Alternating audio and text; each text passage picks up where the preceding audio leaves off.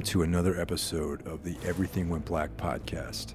I'd like to thank all the well wishers out there who were concerned about my sprained ankle. I just want to tell you guys that I'm doing well. The inflammation's down, I'm moving around pretty good, and I'm uh, back to doing all the fun stuff that I normally do without any pain. Back when I was a kid in high school, I saw a record by a band called the Gun Club. Pretty much because I thought that was a really cool name for a band, I bought the record. The name of that record was Las Vegas Story, and uh, that record, along with Sex Beat in Miami, were records that I carried with me my whole life and um, are very meaningful to me. And Gun Club are one of my top 10 favorite bands of all time. Tonight's guest, Terry Graham, was uh, coincidentally the drummer on all three of those albums. And uh, Terry's got a book coming out about the early LA punk scene. And you bet there's probably a chapter or two about the Gun Club in there. So before we get started, I just want to give a rundown on all of our affiliate sponsors. Uh, we've got Datsusara, the hemp company. If you are looking for a bag, a t-shirt, chopsticks, grappling shorts, they sell rash guards now. They make socks, anything that's hemp oriented. Go on over to the Datsusara website. That's dsgear.com, or you can get there from the Everything Went Black Media website. I recommend you do it that way because that way I get to uh, wet my beak on whatever purchases you make. It kind of keeps everything lubricated and moving forward. Onnit, who is part of my daily supplementation program, talked enough about them. You guys know what to do. And Savage Gold Coffee, which is my coffee company. And uh, if you're a fan of strong black coffee, check out savagegoldcoffee.com keep the good reviews coming at iTunes. I really appreciate that. Um, you know, leave a review, leave a star rating. Really cool, helps us out quite a bit here. Also, if you want to get at me on Twitter, it's at Mike Hill HQ. There's a Facebook page for Everything Went Black, or you can hit me on my personal Facebook page, or you can email me, mike.hill at everythingwentblackmedia.com. If you got any requests of uh, future guests, you want to criticize anything we might have done that uh, you weren't happy with, or just basically express yourself, or just say hello. Years ago in the 80s, when I was a kid, I uh, found a record called Las Vegas Story by, by Gun Club. And uh, it turned out to be uh, a, one of my favorite records of all time. I would say probably one of my top 10 albums of all time. And uh, lo and behold, I have you uh, on the podcast, and uh, you play drums on that record. Yes. So, are you um, were, were you a native uh, California uh, dweller, or did you arrive there through some sort of misfortune? Or? No, I, I was like, you know, millions of others, and and uh, I was born in Texas, and uh, my aunt and uncle who moved out here, God, I don't know, I think it was like the '60s or something. Uh, and they, they, they just became planted. They're like, that's it. We're not going back to Texas ever again. This is this is us. And um, uh, you know, my cousin, who was about my age, I think he was a year younger.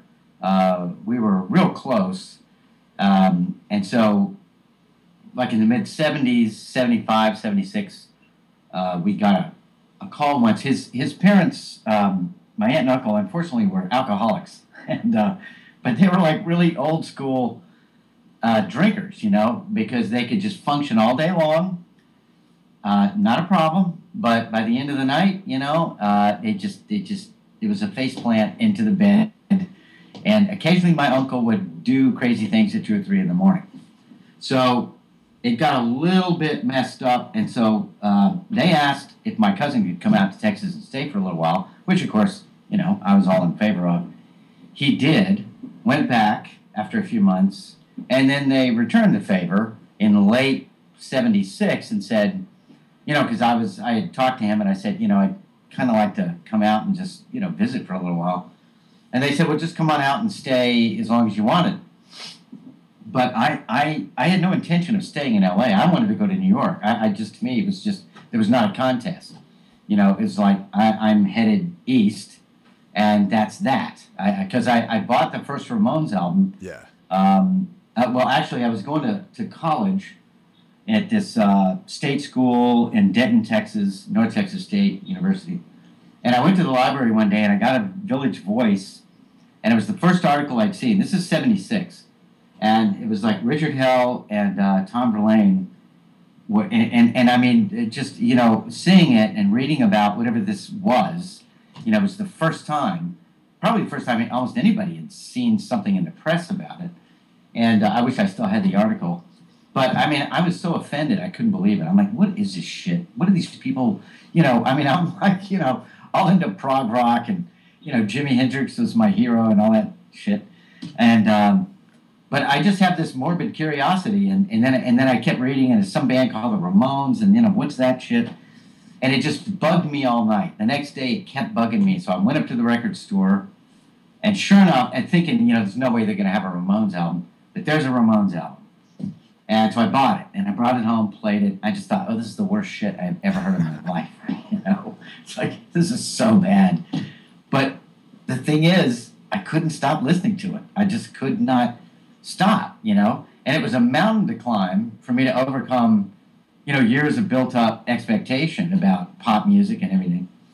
But it, there was just like at one point, it was just like, oh my god, this is the best shit I've ever heard. You know, it's like it's the greatest album. I loved it because it just cut through all the crap. And the, the, you know the music business then was just so bloated and disgusting and horrible. Um, so then right after that, I got the call. Why don't you come out and stay? And I'm like, well, I want to go to New York, but they're offering me free room and board. Fuck it, I'll just go out there and stay for a while, and um, uh, and and see what that's like. And you know, there you go. The rest is history. I just ended up staying for years and years. You know, it's just one of those things. It just kind of happens. And so, uh, correct me if I'm wrong. At that particular period in history, LA still wasn't really, there was really not much going on there musically. Like New York was really kind of the epicenter with, like, you know, yes. Tom Verlaine and like the New York right. Dolls and all that sort of stuff. So it was natural that you wanted to move to New York, I guess. Uh, yeah, no, nothing was going on in LA. It's completely, utterly dead. And, you know, when I went out there, uh, I kind of, and, and I sort of have a little uh, couple of pages in my book where I talk about, you know, all right, I'm going to go check LA out. I'm going to drive around. I'm going to see if there's anybody here, you know, that is listening to the Ramones. And, you know, that's a really stupid thing to do in LA because you're going to be driving for the next 10 years. Oh, yeah, totally. Um, but, uh, but but it was it was really fun for me because you know I sort of you know it's like Laurel Canyon, all the old ex hippies, and and then there's West Hollywood where all this gay nightlife was just really exploding. But I wasn't hearing the Ramones, you know, and Hollywood was just Hollywood was boarded up. It was like Times Square was back then. You know, it, it was just it it it um, it was pretty bad. Of course, that's why I liked it, but it was a horrible place, and uh, it still is. But um, but there was just there was nothing. You know, there was it was like uh, you know long haired sort of metal bands uh, trying to get those record contracts. You know, and and, uh, and, and, you know the, the groupies and you know it just it was so stereotypical. But I'm look I was seeing it. You know, like on Sunset Strip, and I'm like, ah, God, this fucking. So uh, uh, literally right after that, like like within a, a, day or so, it was the weekend. Sunday night, Rodney Bingenheimer had this show oh, yeah. on K Rock, K Rock Q, which was just this little station at the far right end of the dial. And sure enough, from 8 to uh, 11, he plays nothing but the latest whatever. And in this case, of course, it was music from New York, it was punk rock.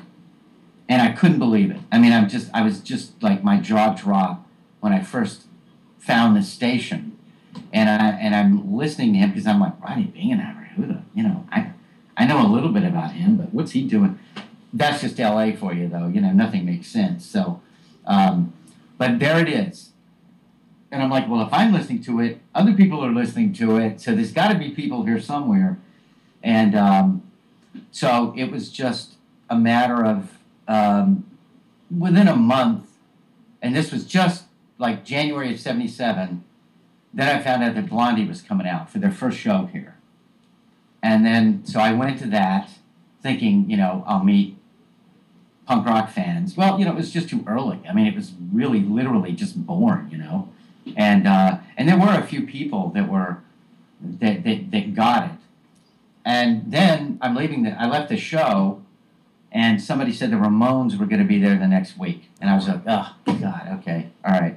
Well, I guess I didn't have to go to New York. It's coming to me. And um, so I went to that, uh, their first show, also January of 77. I mean, it's either January, February, I can't remember. And that, that was just amazing. That, that was just, that, that was it. You know, I was like, all right, I've heard everything I need to hear. I can get hit by a bus now. Um, and, uh, and people enough people had come out of the woodwork. You know, the Whisky was sold out. But for months before, the Whisky had been dark. They, there weren't any bands playing. And then they, you know, they started these little power pop. They were just kind of doing it on weekends. It, it was nothing. So they let us all in for free, basically. Oh, wow. And, uh, or I was on the guest list. I, I don't even know how I got on it.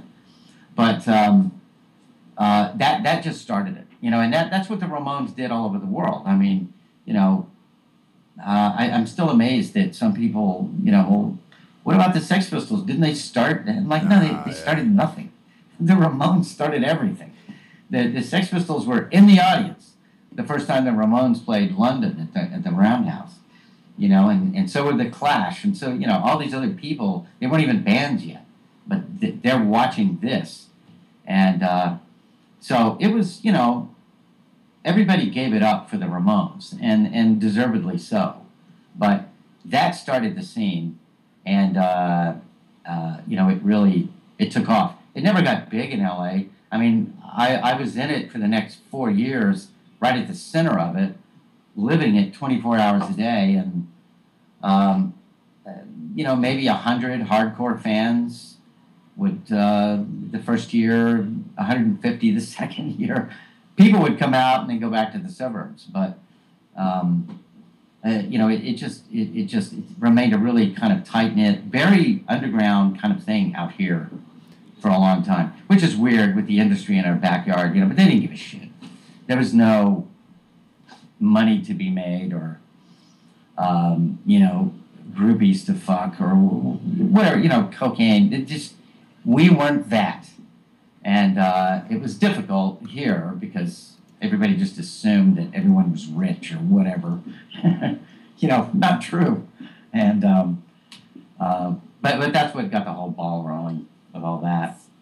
So this sounds like uh, sort of stuff that you might be covering in your book, which uh, which is going to be coming out at some point, right? Uh, yeah, the book. Uh, I, I, had not. I, I, never intended to write a uh, a book. I, I, I, knew a lot of people at the time that were uh, really good writers. A, a, couple of, you know, they wrote for the, they also did stuff for the LA Times and LA Weekly and just Creem, you know, magazine and all these things. And I thought, yeah, one of those guys, they're going to write the book, you know. And um, uh, so, you know, all these years later, uh, this is about 10 years ago, I just thought, and I was in Texas still at the time, I, I moved back I've been in Chicago and other places since, but I just thought, you know, I should write down everything I can think of. I should just do it for myself, put it on a hard drive, and go, okay, there's my recollections. And um, so I started doing that, and, and uh, you know, but 40, 50, 60, 70 pages, and you pretty soon you're like, well, shit, is this a book? I don't know. You know, I didn't feel like I had done anything to warrant a book. And, uh, and I'm, I'm still thinking I'm going to write it about the scene, you know, once I decided to turn that corner. But I had a friend in New York, uh, somebody I had met when I was in Gun Club, and I sent her a couple of excerpts, you know, I don't know, nine or ten pages. And because uh, I was really anxious for her feedback. She's very smart, very blunt, you know, she was she would just whatever she felt, she, I knew she was going to tell me, and um, she wrote back, and her, her response was two words: "Where's Terry?" And I'm like, you know, like, man, what is she talking about? Where's Terry? Um, but then, you know, I didn't have to think about it too long before I realized I'm writing about a scene. I'm not writing about myself. And I, I called her, you know, and she said, I don't give a shit about the scene. I only care what you did in the scene. Now, you could be anybody, but I want to know through your personal experiences and how it affected you. Uh, otherwise, who cares? You know, anybody can can write about the scene and probably better. And you know, that was sort of a huge revelation for me. I'm like, ah, but I'm not famous. I didn't do anything really. And she said, yeah, but that's that's. She said that's the only way I'm going to read it. So I thought, all right, shit, I better change it. And uh, so I, I kind of turned the whole thing around. I wrote the whole thing first person, like you are there. I didn't want to write one of those look backs, you know. So all my fuck ups, mistakes, um, embarrassments, whatever, I just left them all in, no explanation. That's it. That's what happened. That's what I did. There you go. And uh, I actually had a lot more fun doing it that way. So I covered, you know, I covered it, all that stuff from, from uh, well, there's some backstory, but all the way through that. And then the longest chapter is the years I spent in Gun Club. Uh, 80, late 80 through almost 1985. So those were, uh, it was a Las Vegas story, um, uh, Miami. Yeah and um, Fire of Love. Fire of Love, the first album. Uh, yeah. Miami album, and then Las Vegas Story. Yeah. And I had quit and joined and quit and joined the band a couple of times in between all that because Jeffrey was um, difficult to to deal with um, at times, and um, uh, so you know, but I don't know. We all knew each other Jeff had been on the scene since day one out here, and uh, big, huge, giant fan of Blondie as soon as they started happening. And um, so, you know, it's kind of hard when you know people and you've been through a lot of crap with them. You know, there, there's a point in time, or a point, I guess, you reach where, uh, you know, no matter what happens between you, you're probably going to find a way to, to stay friends or become friends again. I mean, it has to be pretty bad you know, to, to, for it to be permanent.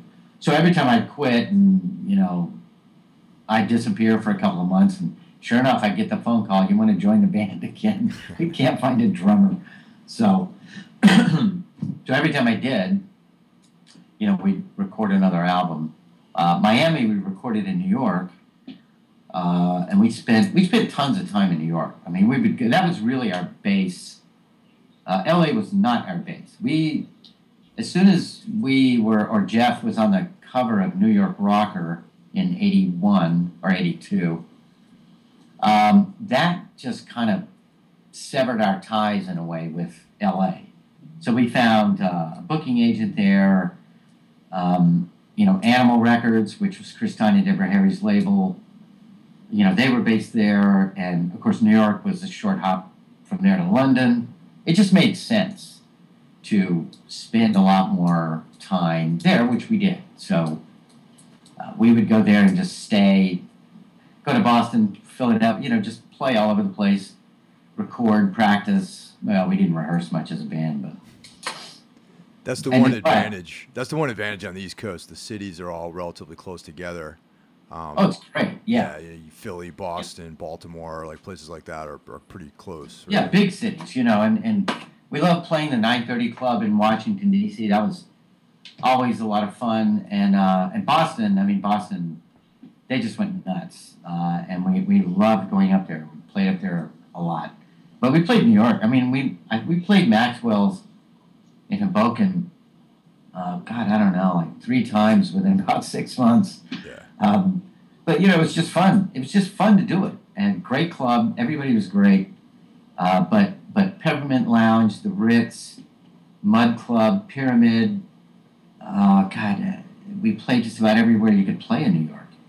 Uh, and, and we just, I mean, there were times when our shows weren't so great, but that's just who we were. We never knew. We were not a polished act. And our rehearsal schedule reflected that. If we felt like it, we would. If we didn't, we wouldn't rehearse at all. Uh, because we sort of liked the idea of getting on stage not knowing what was going to happen. I know Jeff liked that. So sometimes our shows were inspired. They were really good. And sometimes they were just like, you know, 15 song fuck ups. I mean, it, was just a train wreck. Um, with little moments of fun somewhere in there, but uh, but we loved being able to do that. Go to all these towns, play, make a few bucks, you know, come back, stay wherever we stayed. We never stayed in hotels. We stayed with people wherever. Um, mainly, uh, I don't know, there's a big loft in the Lower East Side. We were at a lot. Ward and I stayed at a place in Queens for a little while. You know, we just we were everywhere. Um, but we love that. I, I, I, I definitely enjoyed that whole time, or that whole period. It was, it was really, uh, really fun being in a band at that time. How did you uh, meet Jeffrey? Like, how did you? Well, he was up? like I said. He, there was um, in '77 out here. Uh, Greg Shaw, who was this uh, music. Uh, I guess he started off as a journalist in San Francisco in the '60s, like in the whole hippie heyday. And uh, he had some. He, I guess he had their equivalent of a like a fanzine, and um, and then it kind of went bigger from there. He had his own independent label, and and uh, he just kind of had his hands in a lot of stuff. Uh, he was here, and he opened up a record store called Bomp Records, and that was the first uh, record store here solely devoted to punk stuff. So this would have been a few months in by the time the British bands and all the New York bands had recorded, and you know there were records coming out from everywhere, Devo, and so um, he had the store. It was small. It's a vacuum cleaner repair place now. It's really sad, but um, he had the small store, and every Saturday he would have an autograph party. So the Damned, Blondie, just whoever would go up there if they were in town, and um, just hang out, you know, for the afternoon, and everybody would go up there, meet him. Um, and uh, Blondie had theirs, and I remember I was it was really crowded. There was a lot of people, and of course it's so small. So I, I came outside once, and uh, I was just sitting on the curb smoking a cigarette, and and uh, this guy just comes over and just kind of starts laughing and talking about Blondie, and and that was Jeff, and that was the first time that I had met him, and you know he just he's like an encyclopedia, just uh, you know just talked and talked, and, and then he would get into all this old obscure uh, blues and and pops. The, the guy was just really kind of amazingly knowledgeable about rock and roll history, and um, so it was fun for me just to listen to him blab because I'm like, shit, I'm getting an education here. but he said he was the Blondie fan club president for the West Coast or you know whatever, and um, so that just we you know so it, to me he was like, oh okay, well here's another cool guy in the scene because during that time you know he was just constantly meeting new people as the whole thing sort of grew and um, but. Uh, you know, we just sort of hung out. I never saw him as anybody who would actually get on a stage. Uh, just didn't seem to have it in him, you know. And then, I don't know, maybe a year after that, something 78, 79, he started these little sort of mid 60s garage sounding bands. Um, you know, none of them really went anywhere. But, you know, everybody supported everybody else's effort at the time. I was in the bags, Yeah, yeah, Which- that definitely. was just a, you know, completely balls to the wall punk rock band. And uh, but they they uh, imploded and fell apart. And uh, Rob, the bass player in the bags, and I, as a kind of rhythm unit, went around looking for bands. And we just went to uh, the Hong Kong Cafe downtown LA one night because Jeff's band, the Gun Club, is some new brand new. I think it was his second show or something. And we didn't give a shit. We didn't. We didn't think anything was there. But there was just something fascinating about those songs. I mean, they were so raw and rough and uh, crude. But I'm like, "Ah, you know, I don't know what it is, but I just like that stuff. Jeff's really onto something. and it so happens that the drummer and the bass player, that was their last show with them. And, you know, they weren't really serious about it anyway. So we talked to Jeff after the show and, and joined the band that night and um, started going to rehearsals a couple of weeks later. So, you said something earlier that was interesting. Was um, you know you're you're into prog and like Hendrix and that sort of stuff, and uh, you know, you know when I was growing up, I was you know into like Rush and Judas Priest and Led Zeppelin Yeah, and Sabbath yeah. and all that, and then somewhere along the line, there's definitely like that transition point where punk rock kind of makes sense. You know what I mean? Like where yeah. you know, you kind of go through a, a year, you know, several years where you might turn your back on kind of like technical playing, and you kind of are into this more sort of emotive, uh, emotionally, you know, dense style of music. But um, one of the things I wanted to ask you is like, at that time, there really was no precedent. I mean, there was the Ramones, but all this other music was like this is kind of like the first wave of like punk music. You know? Yeah.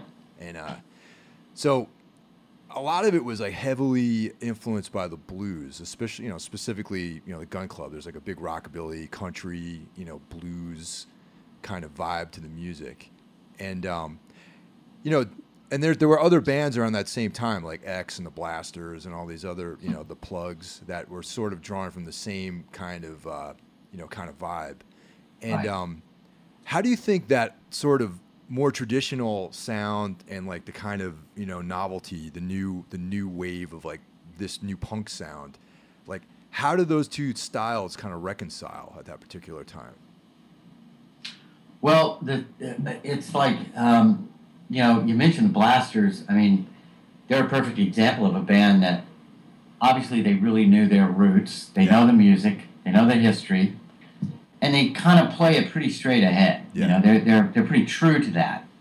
And uh, they were, you know, they were, they were pretty fun to watch. I, they were very fun to watch. Uh, a powerful band, but I think what kind of twisted all of our brains with how to how to think about an approach to older music like blues and delta blues you know going all the way back to you know the 1800s railroad songs and and uh, jeff would he checked out books uh, records from the library these these um, library of congress uh, slave hollers that somebody had managed to record. I mean, it was really late, and they just got people to kind of recollect what they what they said or what they did. But you know that that's the sort of stuff Jeff wanted to go all the way back, you know, to the very beginning, and and he would listen to these things. But I think when we all saw the Cramps, yeah. because I was there at their first show at the Whisky, and you know they had this great approach to older stuff, mainly garage in '60s and, and '50s, um, and and they they you know they camped it up, but but they had their own unique interpretation that was unlike anything that anyone had ever heard, and that was kind of, I mean, it wasn't conscious, but we sort of had Jeff in particular sort of had the same take on the blues, and um, and I think it was really raw. You know, like I said, he wasn't trying to come up with something uh, in in as much as he was just just letting it come out, whatever it sounded like. Here's the blues. I love this old stuff. I'm just gonna play with it. You know, like um, I'm gonna jump around in this big mud puddle and just see what happens. And uh, so it ended up being our twisted take because he didn't come into rehearsal with completed songs. You know, these were just bare a couple of chord changes. You know, right so everybody created those songs together, and um, Rob, our bass player, was just a, just a really really superior musician, just just really good. I didn't really necessarily have any experience with any of that, but I'd heard a lot of it, and I guess just instinctively, I I I had a feel for it because I just enjoyed it. You know, it was just fun to do. And uh, but it, it, you know, the whole of it was uh, a, a take that, you know, I know for a fact that we simply we didn't want to sound like anybody else. Uh, we really couldn't with Jeff's interpretation of this stuff. But we separated ourselves from a lot of those bands that considered themselves purists, you know, or we're still holding the flag, you know, for this for this tradition. And Jeff was completely opposed to that. He took the flag and burned it. Um, and we were all totally in with him on that. Burn it. We don't give a shit. And we didn't care if those people liked us, hated us, um, because this was just, you know, it was just a thing we were doing that we figured in six months was going to be over with, and no one was ever going to think about it again. So, you know, we, we so we just didn't care. We felt like we got nothing to lose. So we'll, we'll, we'll just you know, kick it down the road and I don't know, see if it see if it rolls.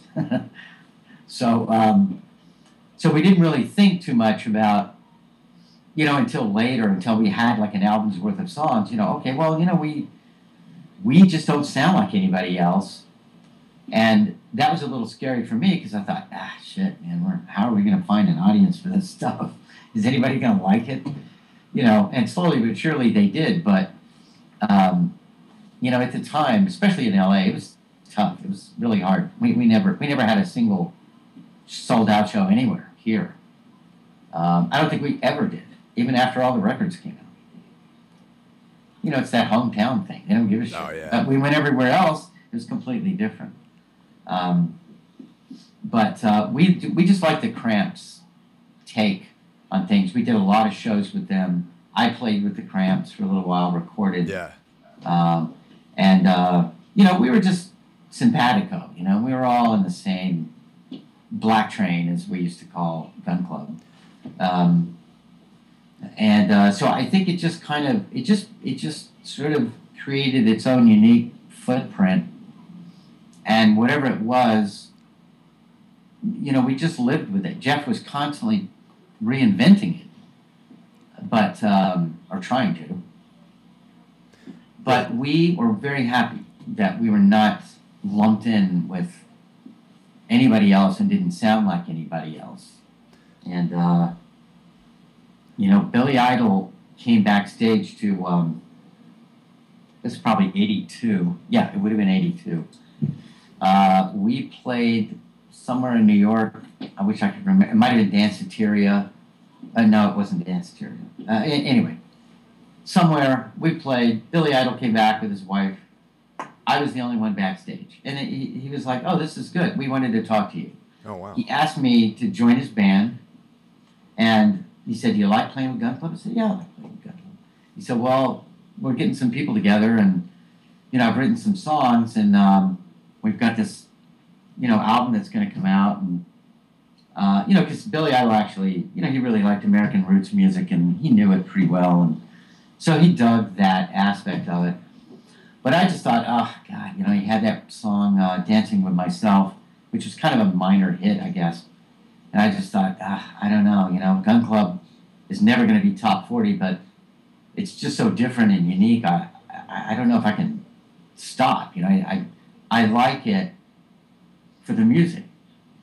And then, uh, so I said, you know, I can't, I can't do it, man. I, I, I gotta, I gotta stick with my people here. And, um, yeah, he said, all right. And I said, so, you know, what's the album going to be? He said, well, we're going to call it White Wedding. And uh, he said, and I'm like, okay, whatever. White Wedding, who cares? You know, who knew? I mean, I had no idea. I'm like, shit, there goes the condo, you know, in the marina. but Have you ever heard the uh, the Rowland Howard cover of that song? no. Yeah, Rowland Rowland Howard covers. Uh, he covered White Wedding. Um, Oh. Yeah, a few years back. Was- That, that would be interesting. I, yeah. I've really been into covers lately. I've just been kind of amazed at all the bands, especially uh, young bands that have covered Gun Club songs uh, over the years. It's just, uh, you know, tons of them. A few weeks ago, I just went on YouTube and said, all right, I'm going to look at every version of everything. And it just kept going on and on, you know. And I just love that. I mean, I just it just we had we had no idea anything like that would you know ever happen. We recorded that first album. You know, it cost two thousand dollars at the time, and we just thought, you know, okay, we made our statement. All right, bye. You know, we're done. Let's go find a real band, and um, just amazing how things like that work. Just kind of take off. You know, never huge, but enough for us to, to really go with it and enjoy enjoy going with it. I just uh, saw Kid Congo Powers um, a couple uh, about a month ago, I think, down in Philadelphia. Um, mm-hmm. pretty cool show. He did a couple of Gun Club songs. Uh, she's Yeah. like she's like heroin to me, and uh, for the love of Ivy, um, you know, old song, you know, from that first record. Uh, pretty awesome. Got a chance to meet him, say hi, get a photo. Really cool guy. Yeah, yeah. yeah. Kid was great. He was there in the beginning. He was he was like a founding. Him and Jeff started the band. Yeah. and uh, you know, uh, kid, and you know, he joined the Cramps, of course, and, Yeah. and left us, and we were we were pretty shocked. You know, we are like, oh my god, he's gonna join the Cramps. You know, we were very happy for him, and then. Um, as happened with the Cramps, nobody stayed with him for too long, and then sure enough, you know, um, Ward had quit Gun Club, and it was kind of perfect timing. So, you know, kid just came right back and um, he was in the band. Now, it was um, that was one of the that right at that same time is when I quit the band. I think it was for the second time, maybe the first. But Jim Duckworth, uh, the Panther Burns and some stuff, he was really, really super good guitar player. And um, he had joined and I didn't get. We just had a little bit of uh, playing time with Jim before a tour was booked for Australia, and um, we, me, it was me, Patricia, uh, again, of course, Rob Longson's left, and uh, Jim, and we were in San Francisco, and we. It turns out I, I can't remember exactly. We missed the flight or something. We had to wait ten hours Oh, for the next flight to Australia. And that- there in this And that flight to. Australia is no joke, man. That's like Yeah, and it, you know, travel. and you're looking at a twenty odd hour flight, you know, and it just so happened that night Jeff was being just the, the biggest ogre, you know, just just a jerk, and we, and Jim and I were just we were a little tipsy, uh, had a few beers, and uh, and we're just sitting at this airport. It was empty, you know. At the time, there were no security. There was nothing.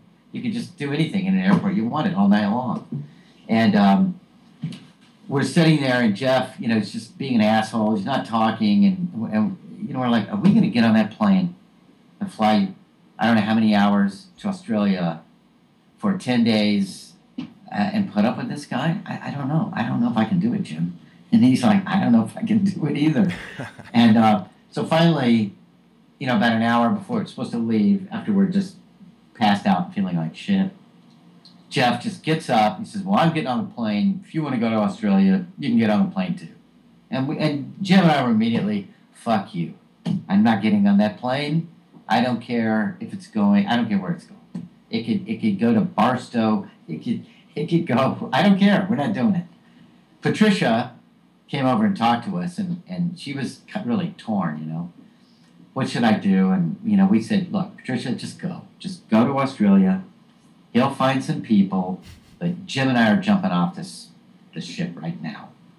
And uh, I know it sucks, but that's the way it goes. When you're an asshole, you know, like Jeff is, then um, you might you might expect a little bounce back, you know, that in kind. And so she got on the plane and she was laughing, felt kind of bad. And Joe and I looked at each other and said, "Where's that car rental counter?" So we went over, rented a car, and drove back to LA that night. And um, the plane didn't end up leaving until I don't know what it was, eleven or twelve or something. And um, and sure enough, he found a pickup band, you know, and they managed to do the tour. But that's when Kid rejoined the band. Um, he had been out of the Cramps for a little while, and it, boom, they got him. He flew out, you know, they managed to make it work. And then, of course, again, I get the call after they come back. You know, we need a drummer. Can you join? Um, but um, you know, it just it was just sort of like that occasionally with that with that band. It was uh, uh, a lot of great fun and, and a lot of just kind of you know really hard to uh, to to you know put your boots on and, and spend another another day with him. He, he could be difficult, and, and at the time, his addictions were growing pretty bad. Uh, I never knew too much. I'd seen him drink, and I, he, he could drink a frightening amount of alcohol.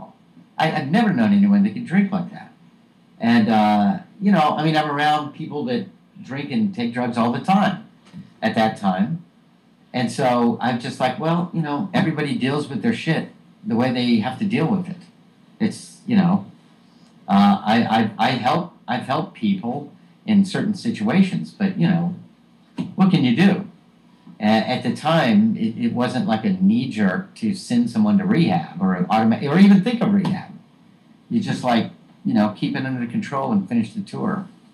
Um, you know, don't fuck everything up with your with your habits.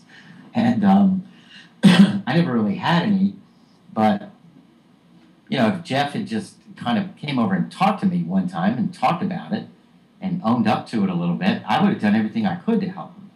But he just he never he just wasn't the kind of guy to do that.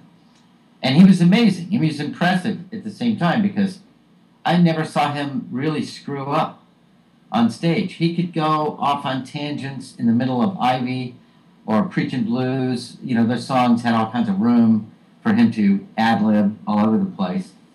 But we always knew where to come back in. And but he never forgot. He he just I never saw him forget where he was at. Even though I sometimes I thought he was dead. He he just lay there on the stage. I'm like somebody needs to, you know, kick this guy. Is he alive?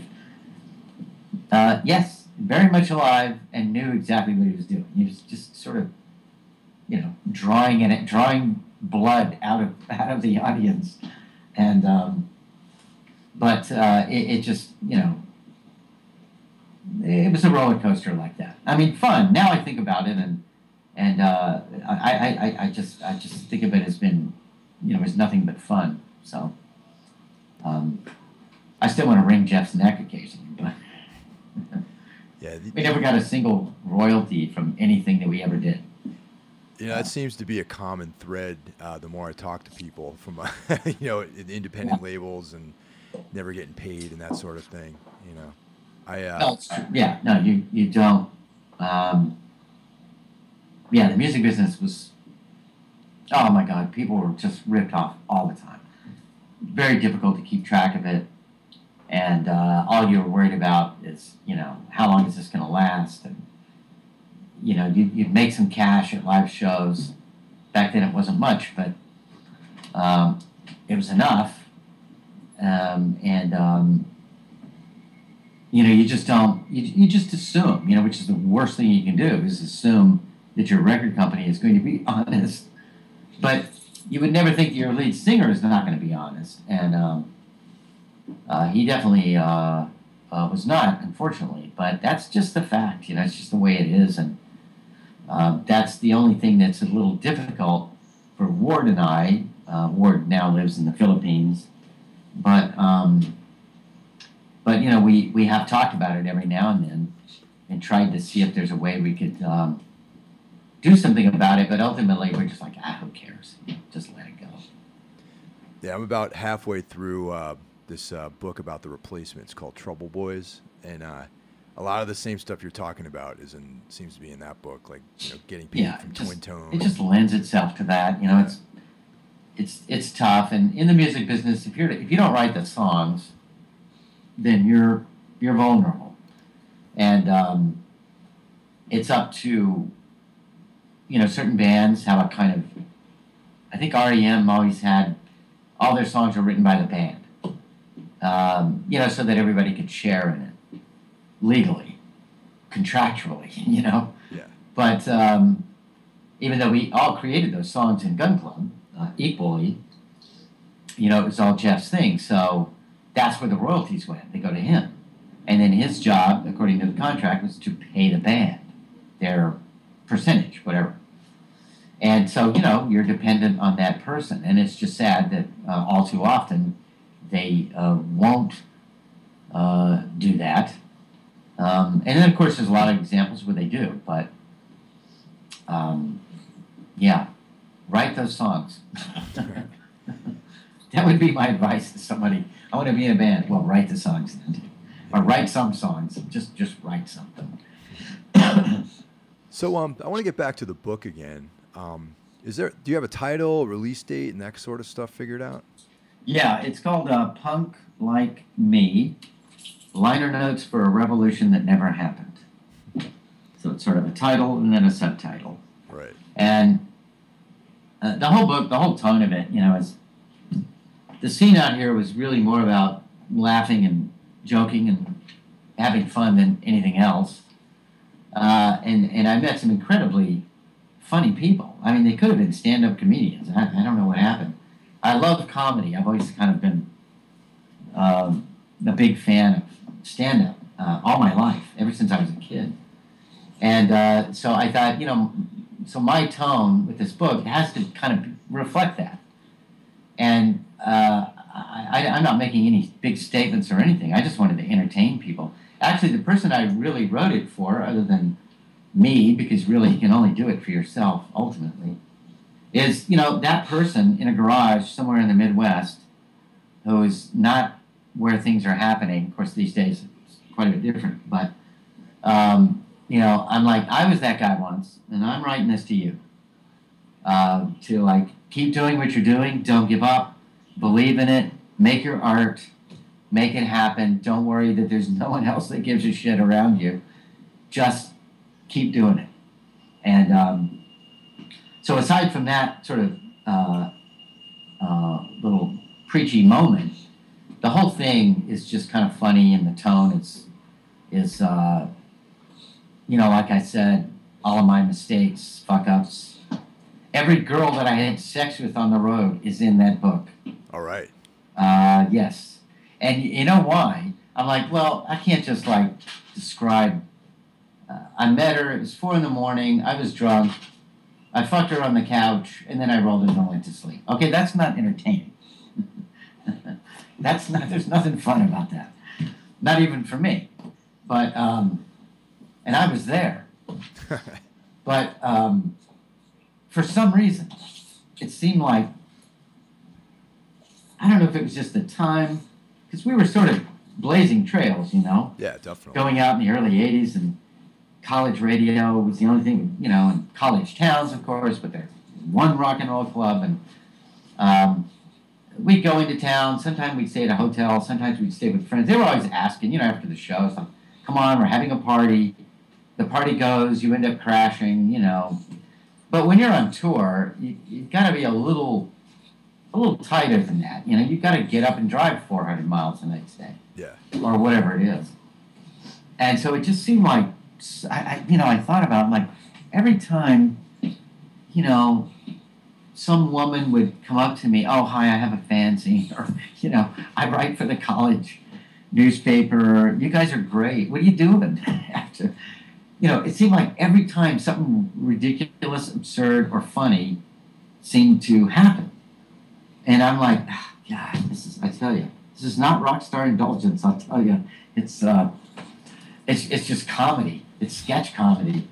So I, I had to do it. I, I had to just, you know, I changed some names. I felt, I felt like I have to do that. I can't, I, I just, I don't know where some of these people are, you know? Exactly. Um, so I and I'm like, why why write a book like that that's got funny stuff like that in it or, or things that happen? Why not put that in there too? Why, why what's wrong with that? Uh, because I've read bios before, and, and you know they just sort of mention it or talk about this person or that, and, I'm like, that's so dull. I want to have fun with this, so that's what I did. So all the gun club tours, it wasn't a lot, I'll tell you. But um, Gun Club wasn't Duran Duran, you know, we weren't chick magnets. But um, but it's all you know, all that kind of stuff is in there, just just uh, details, goofy stuff, and uh, you know I'm not trying to bash my head against the wall and and uh, you know it, I, I I wasn't driven by uh, anger, even though I've had anger management issues. You know that's not what drove me. It's uh, it's just kind of you know an arm's length with everything that I was doing, so I could sort of observe and and uh, laugh at it and, and uh, comment on it, uh, and, and and be a part of it, but yet sort of be separated at the same time. So, you know, that's what I wanted the the book to be, and and, and there's a few, there's definitely some moments where I fucked up. You know, I just did some. Um, uh, stupid things. I got someone pregnant in L.A. before before all this happened. Before I was in gun club. Right. And uh, you know, at the time, you could get an abortion, um, and no one would know, and uh, no one had to know. You know, you just walk in, you get it, you're done. And she, I didn't know she was pregnant. She came up to me one day and, and of course said she was pregnant, and she had been thinking about an abortion. Well, Greg Shaw at Bomp Records had asked me if I wanted to go up to San Francisco with him and his wife. They were going to drive their Mercedes uh, up there to see the Weirdos, the, this local, one of my favorite local punk bands in Sure. LA. And um, the Weirdos were playing, and he was thinking about signing, you know. And I said, uh, you know, that's uh, that's great. When are you going? He said, well, we're going Saturday. So this is about two days and uh, before that show, and Dawn and I and so I was asking Dawn, "Do you want to go up there?" She said, "No, I'm pregnant. I'm going to get an abortion." I said, "Oh, when is it?" She said, "It's Saturday." No. And Okay. uh, I'm like, "Well, fuck, that's the weirdo show. You're going to go abort our child um, when the weirdos are fucking playing San Francisco? What am I supposed to do?" You know. So what did I do? I went to San Francisco with Greg, and she went to the clinic by herself. And I knew I was like the biggest asshole in the world for doing that, but that's what I did. And I thought, you know, later, years later, I thought how much more courage she had than I did. You know, and of course, I'm still friends with her uh, all this time. I'm friends with her 35 years. Um, and, uh, you know, we, we did have a quick discussion. You want to have this? No. Should I have it? No. Okay, done. Um, I kind of wish, you know, maybe it had happened by now, but, but uh, you know, any of that kind of stuff where I was just, you know, uh, stupid or, uh, you know, a coward, whatever it was, I'm like, I can't cover that up. I, I can't. I, I, I, it's just got to be there, you know, because that's that's what happened. So I make sure that all that kind of stuff is in there too. Although that was the only instance like that. But uh, you know, we all fuck up. We all do things we shouldn't do. That's how you learn. And uh, um, you know, so that's why I wanted to do the book first person and uh, write as it happened. Uh, it's not a diary. I didn't keep a diary or any, or uh, I, I was too busy living it. You know, I couldn't write it down. But um, uh, I just wanted to make sure it had all of that kind of stuff. And every band that I saw, just about, and, um, all the other sex that I had in LA. Yeah, well, I mean that's that whole thing is what kind of makes it relatable. You know, it's like when you have all the mistakes and fuck ups and all that, you know, Yeah, weird shit that absolutely. happens. You, can relate to it easier I- that way. you know, I've stepped in shit plenty of times, and we all have, and sometimes it, you know, it's um, um, it's bad, but you know that's why I I'm I'm tolerant. Uh, uh, have been for a long time. People people do fuck up, and they fuck up again, and they'll fuck up again, and maybe even again and again. But you just gotta kind of stick with them sometime, even if it seems impossible. Uh, I mean, if they end up, you know, um, I don't know, jumping off a cliff somewhere, that's uh, that's one thing, and, and that's that's almost happened a couple of cases. Thank goodness it didn't, but people that I've known for a long time. But I've known many, many people who died from drug overdoses, and you know, Rob Ritter died. Uh, I don't know how many drugs that he was taking. At the end, he was a heroin addict for a long time. He died in a van parked on a Manhattan street uh, while the band was in there rehearsing or sound checking or something. You know, and it's just such a such an end for an amazing guy. You know, brilliant musician, really smart. He had a he was a strange guy, uh, but uh, you know, it's sad. It's just too bad. You know, you don't want it to happen, and, and uh, you know, so I, I've tr- I've just tried uh, to be there for people and and uh, certainly hear them out. And I don't judge anybody for anything. Uh, there's a there might be a few things. Uh, you know, Donald Trump's hairdo. I, I I got a problem with that. That's the worst, man.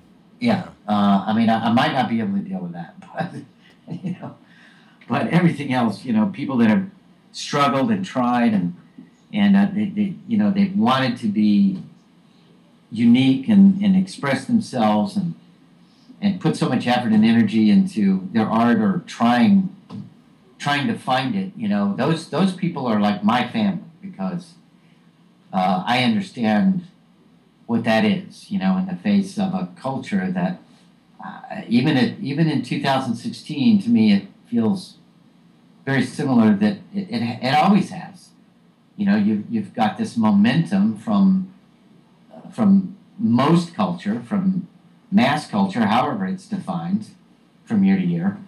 And that momentum is decidedly against people who want to be unique and take a stand. And, and uh, it's, e- it's, it's easier in some ways now, but because there's so many ways to do it now, it actually makes it more difficult uh, in a lot of ways. Because where do people focus? Where do you, where do you find it? Where do you stand? You know, there's a million choices. But but still, it's the same struggles, you know. Um, the the uh, you know the money momentum, and believe me, I love money. I like money. I need money. We all need money. That's the way. That's what we live in. We can't help it. But that momentum can really be like a steamroller and crush, uh, you know, a lot of a lot of people who otherwise deserve to be heard, uh, no, no matter what they're doing, you know, whatever it is. So that's just you know, and I don't care what somebody you know people you can be anything, but if you're if you're just trying to uh, really hard to be something uh, that's important to you and and it means something and you've given it some thought, you know that's just you know those are people that I just feel like I'm automatically connected to. Um, sorry, my my bulldog isn't here. Oh, that's cool. Trying hard. Nah. I'm surprised he hasn't barked. It's totally fine. I've had a lot of bulldogs, um, and this one is um, he's he's um, he's a pretty aggressive little dog. I like him, but otherwise, uh, yeah. The uh, so the book, you know, I, I joke to myself. It's not even funny, but it was you know, thirty days in the writing, ten years in the printing, uh, because I, I I can't seem to. Uh, I've had so many people that have um, come on board to help me lay it out, you know, and do all this stuff uh, to uh, make it look pretty.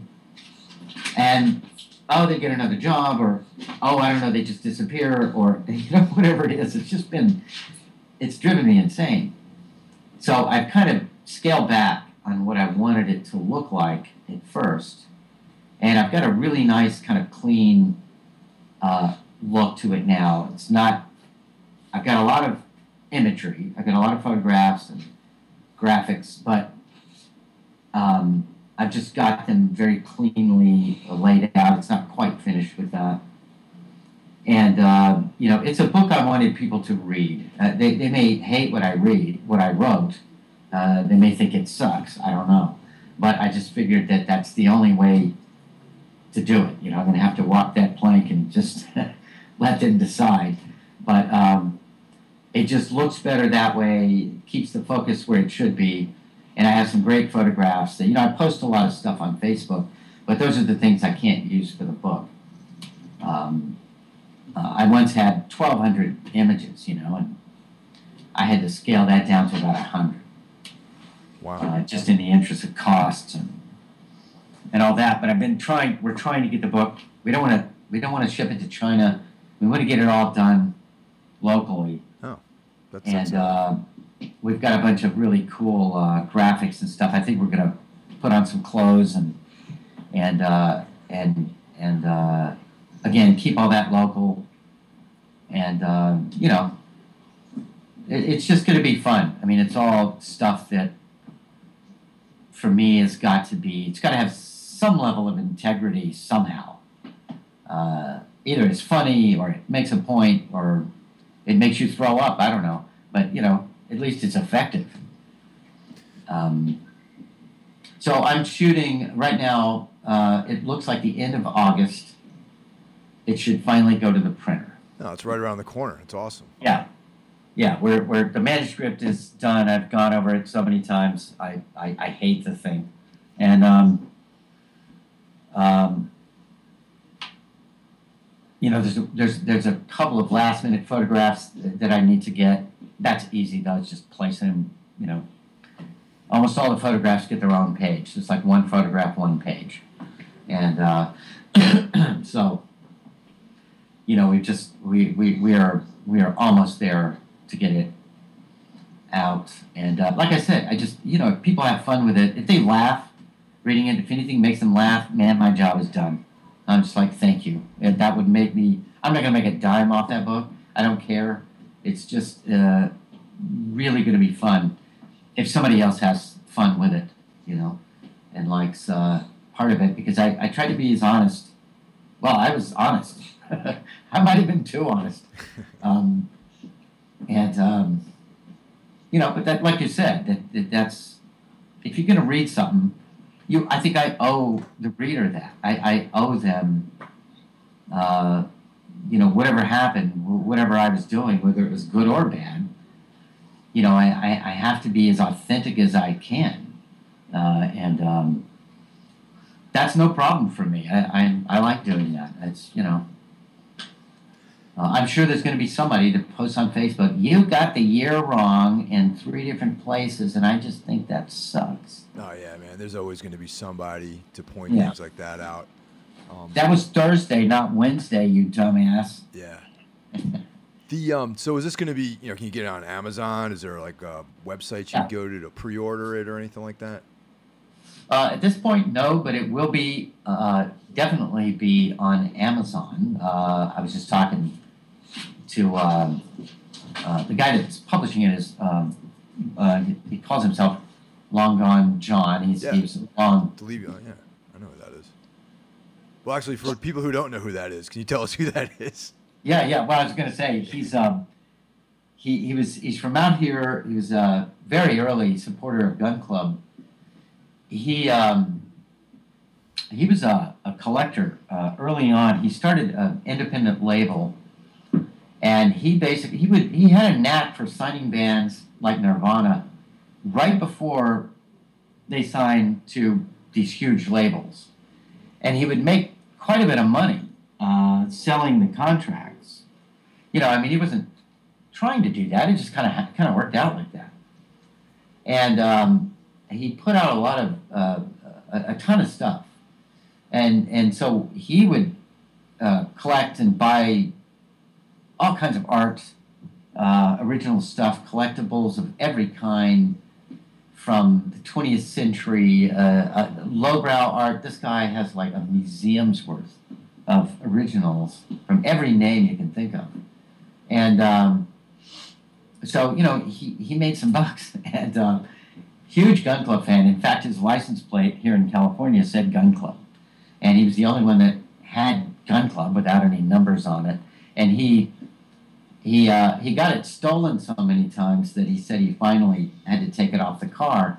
But he uh, he renewed it and has renewed it every year since. I think he's had it 36 years or something, 34 years. But um, he's done some gun club things. He actually re-released uh, Miami, uh, um, Las Vegas Story. His uh, label is Sympathy. Yeah. Uh, Sympathy for the record industry was the full name. And he also has a press, uh, an imprint known as Sympathy. And he just published a really nice, huge book of photographs by a photographer named David Arnoff. Uh, really nice early uh, punk uh, stuff from London, New York, Los Angeles. So he and I have had an agreement for a long time to do this book. And uh, I know John will make sure it's really good quality, full color, uh, you know, everything, hardcover. Um, he's also probably why I won't make a dime, but um, you know that's okay. Uh, I, I don't. I just don't care. Put the money into the book so that people have something that they can feel like you know this is cool. This I've got something here. You know that that that, that that's everything for me right there. So uh, anyway, I, I forgot what the original question was. Um, oh, just like where you could buy it, pre-orders, like that. yeah. So stuff. yeah, we were actually just talking about Amazon Yeah. and, and getting that. So we're we're he's getting the ball rolling right now, uh, getting that stuff figured out. I don't really know anything about it, and uh, I'm thinking. Um, uh, well, I could uh, find out any time, but I'm assuming probably mid to late July, I'll finally get uh, that information uh, for every place that it's going to be available. Now I have a website, a punk like me.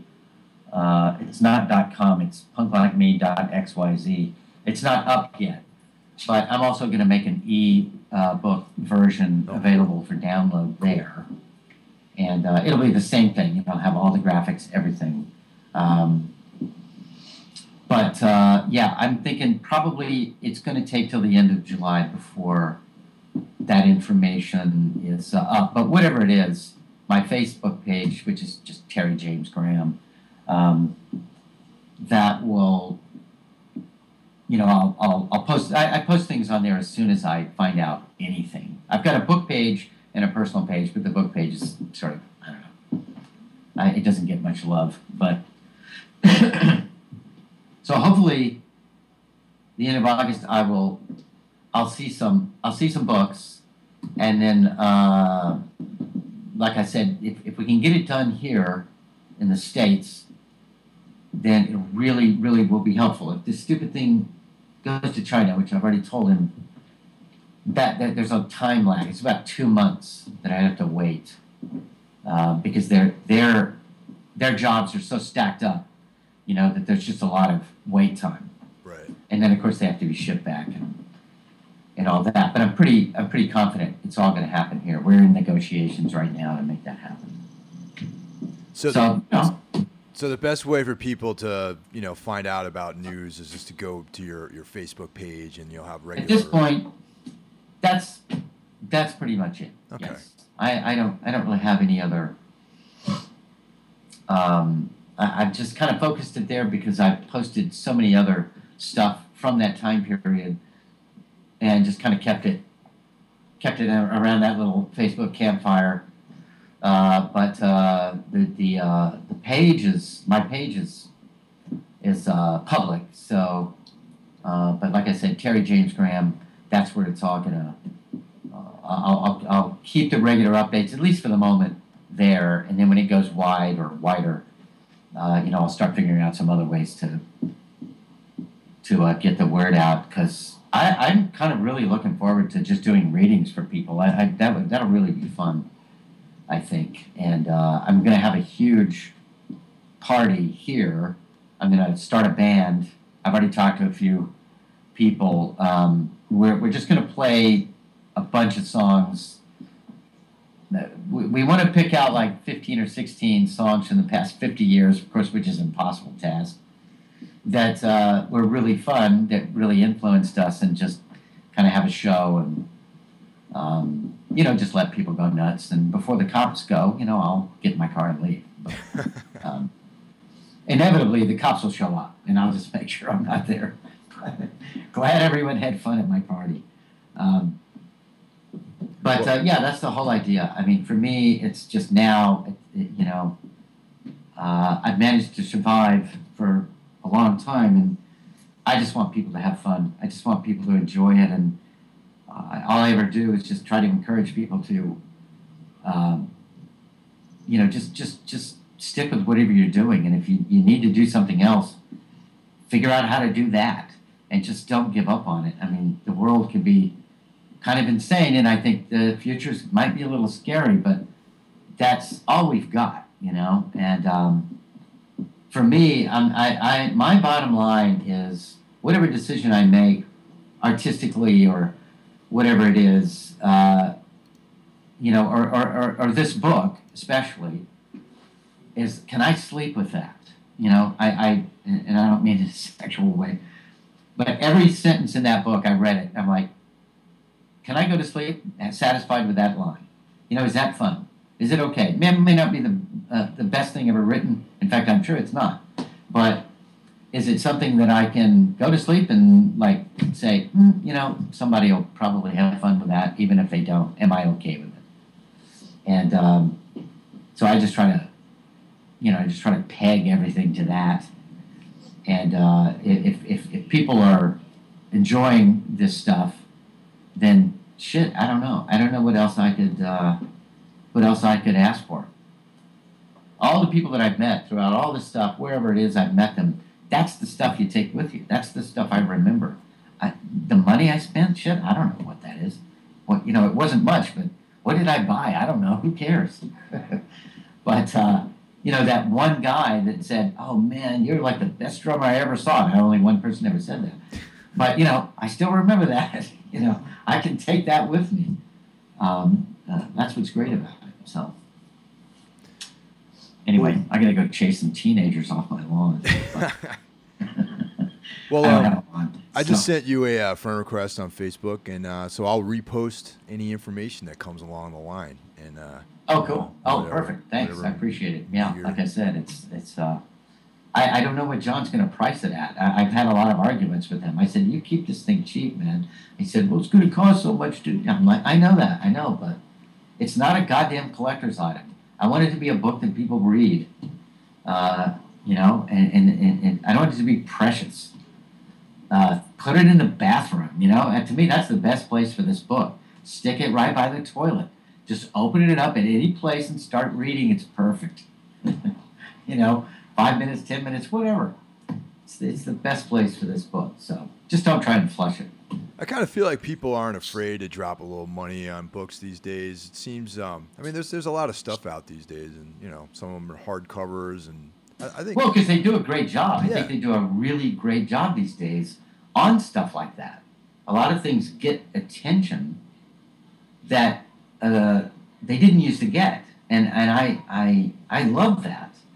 I mean, I, you know, I go in the bookstore and there's it's just amazing books, you know, that physical books with pages that, that I still think are, they may be artifacts now, but that's precisely why I like them and, and, and like having them. I fucking hate moving them from place to place, but yeah. um, they're beautiful. And they really, there's just so many talented designers and, you know, people that can make this stuff look good now. Um, so I think it's, I mean, you're right. It, it, that's the case. But there's also an amazing amount of just impressive, beautiful product out there, whether it's vinyl or books or you know whatever it is. I mean, they they're never going to go away because we like to hold things. Yeah, definitely. Um, I, but I love ebooks too. I mean, I've got lots of them. Yeah, I, I, I haven't I haven't ever actually read an ebook. You know what I mean? Like I have a couple of things on my phone, you know, that I try to like yeah. here and there, like I'm waiting for someone, and I just kind of check it out. But anything that I want to read, I, buy, I usually just buy the actual book. Yeah, just get the book. It's it's there's an experience there. You know, there's a tactile kind of connection with that uh, with you know me and this other physical thing that's kind of an amazing uh, connection. And I, and I think no matter what is otherwise available to us, I, I just think as as humans, as as animals. You know, we, we like that connection. Yeah, I was just going to mention that as uh, as hunter gatherers, I think that we need yeah, we, we want it. I want to hold it. Yeah. You know, I want to feel the axe in my hand, and yeah, you know, um, uh, especially you know when the tax guy knocks on the door, I want to feel the axe in my hand. I want to. Um, or or the, the landlord, whoever. Um, but um, yeah, so and, and, and it, like I said, so it just so happens that you know we're never going to lose that. But these days, there's just some beautiful stuff, amazing stuff uh, that, that that is coming out. It's, it's funny. It's you don't take it for granted anymore, and so suddenly the effort, um, the artistic, the artistry re- really pours into it. Um, whereas you know, just 20 years ago, it's just like banging them out. You know, beautiful stuff came out, but it was more the exception. And I just see a lot of a lot of great stuff now. Yeah, especially like it seems like that era too. Like there's there's been some pretty cool stuff that's came out in the last like 10 years. I think about um, kind There of There has. It's getting its due. You know, I mean, Yeah. maybe it'll get overdone. I know John Doe just had a book that uh, came out. Um, uh, um, you know, and that was the other thing, actually. You know, getting back to my friend in New York, she, um, you know, she didn't want to read about a scene. She wanted my experience. Well, that was one of my thoughts. Was that well? Of course, she's right, because I have my story everybody else in that thing has their own unique story. We might have been at the Whisky together on many occasions, but I didn't go home with them. They didn't go home with me. And God only knows what happened after they left the club. And uh, they've got their thing. Um, and so those things, you're right, they've been coming out. I don't know what's in the pipeline. Um, I know that uh, there's someone I know that was at the center of that scene the whole time. Her name is Trudy. She kept a diary through that entire period, and, and that's not been published. And I would love to kind of take that up with her and uh, see if there's some way that could come out. But you know, they're they're they're interesting stories, and it's getting its due. And and uh, and I'm glad. I'll I'll have to get John's book. Yeah, I want to read that one too, actually. Um, but the thing that's interesting, and I think the operative, is that it's a it's a personal perspective on something that has like you know, pretty much an you know a multifaceted viewpoint on that one particular era. Yeah. Right. You know, like like I just like I said, I'm halfway through this replacements book, uh, Trouble Boys, and Uh huh. it's um it's kind of like more uh, of an objective you know history it's almost like reading a textbook about the replacements you know Yeah. Right. but i really would rather read you know tommy stinson's version of what happened and then Mm, paul yeah. Westerberg's version Yeah. you know? Exactly.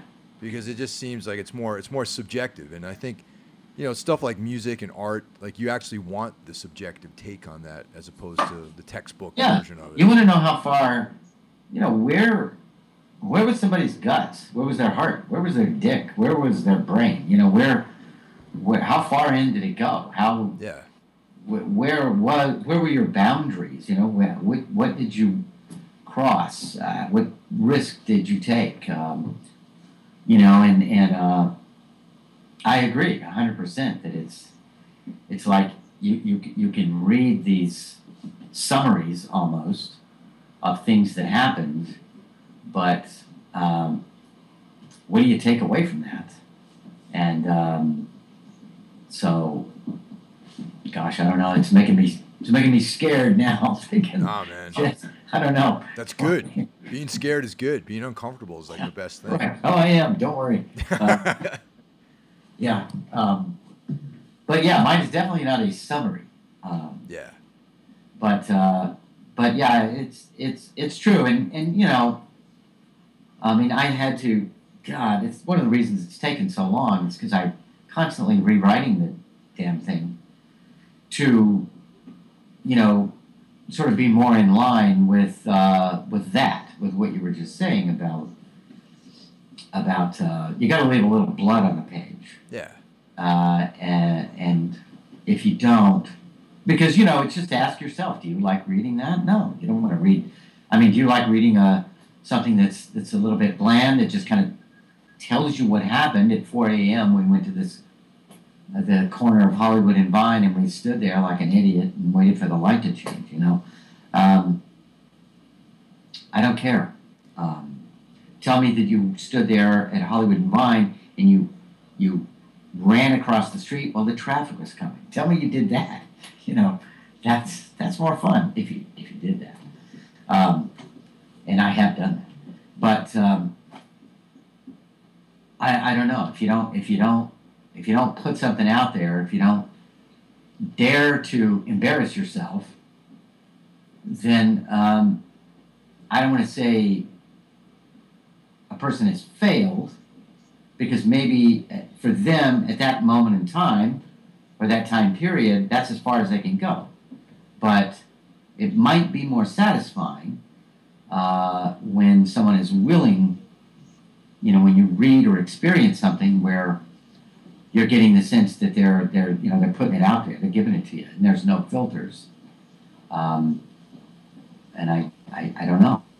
I guess that makes art. I don't know. Maybe maybe Michelangelo stared up at the ceiling and said, "God, that's a fucking huge ceiling. I don't know. How am I gonna?"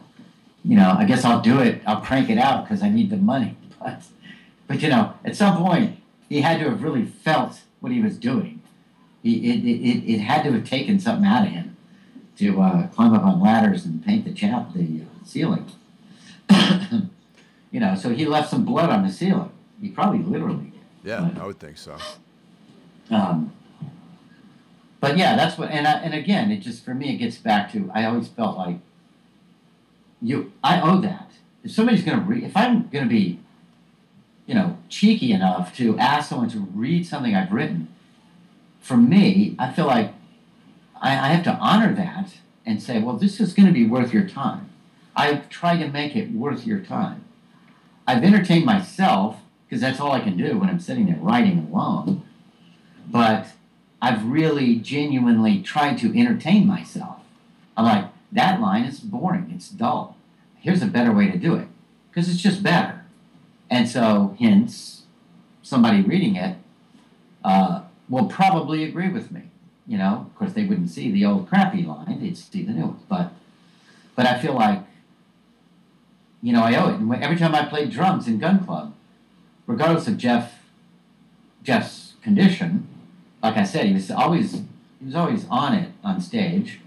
Um, but I always tried to give people, you know, something that made them feel like this was worth coming to see.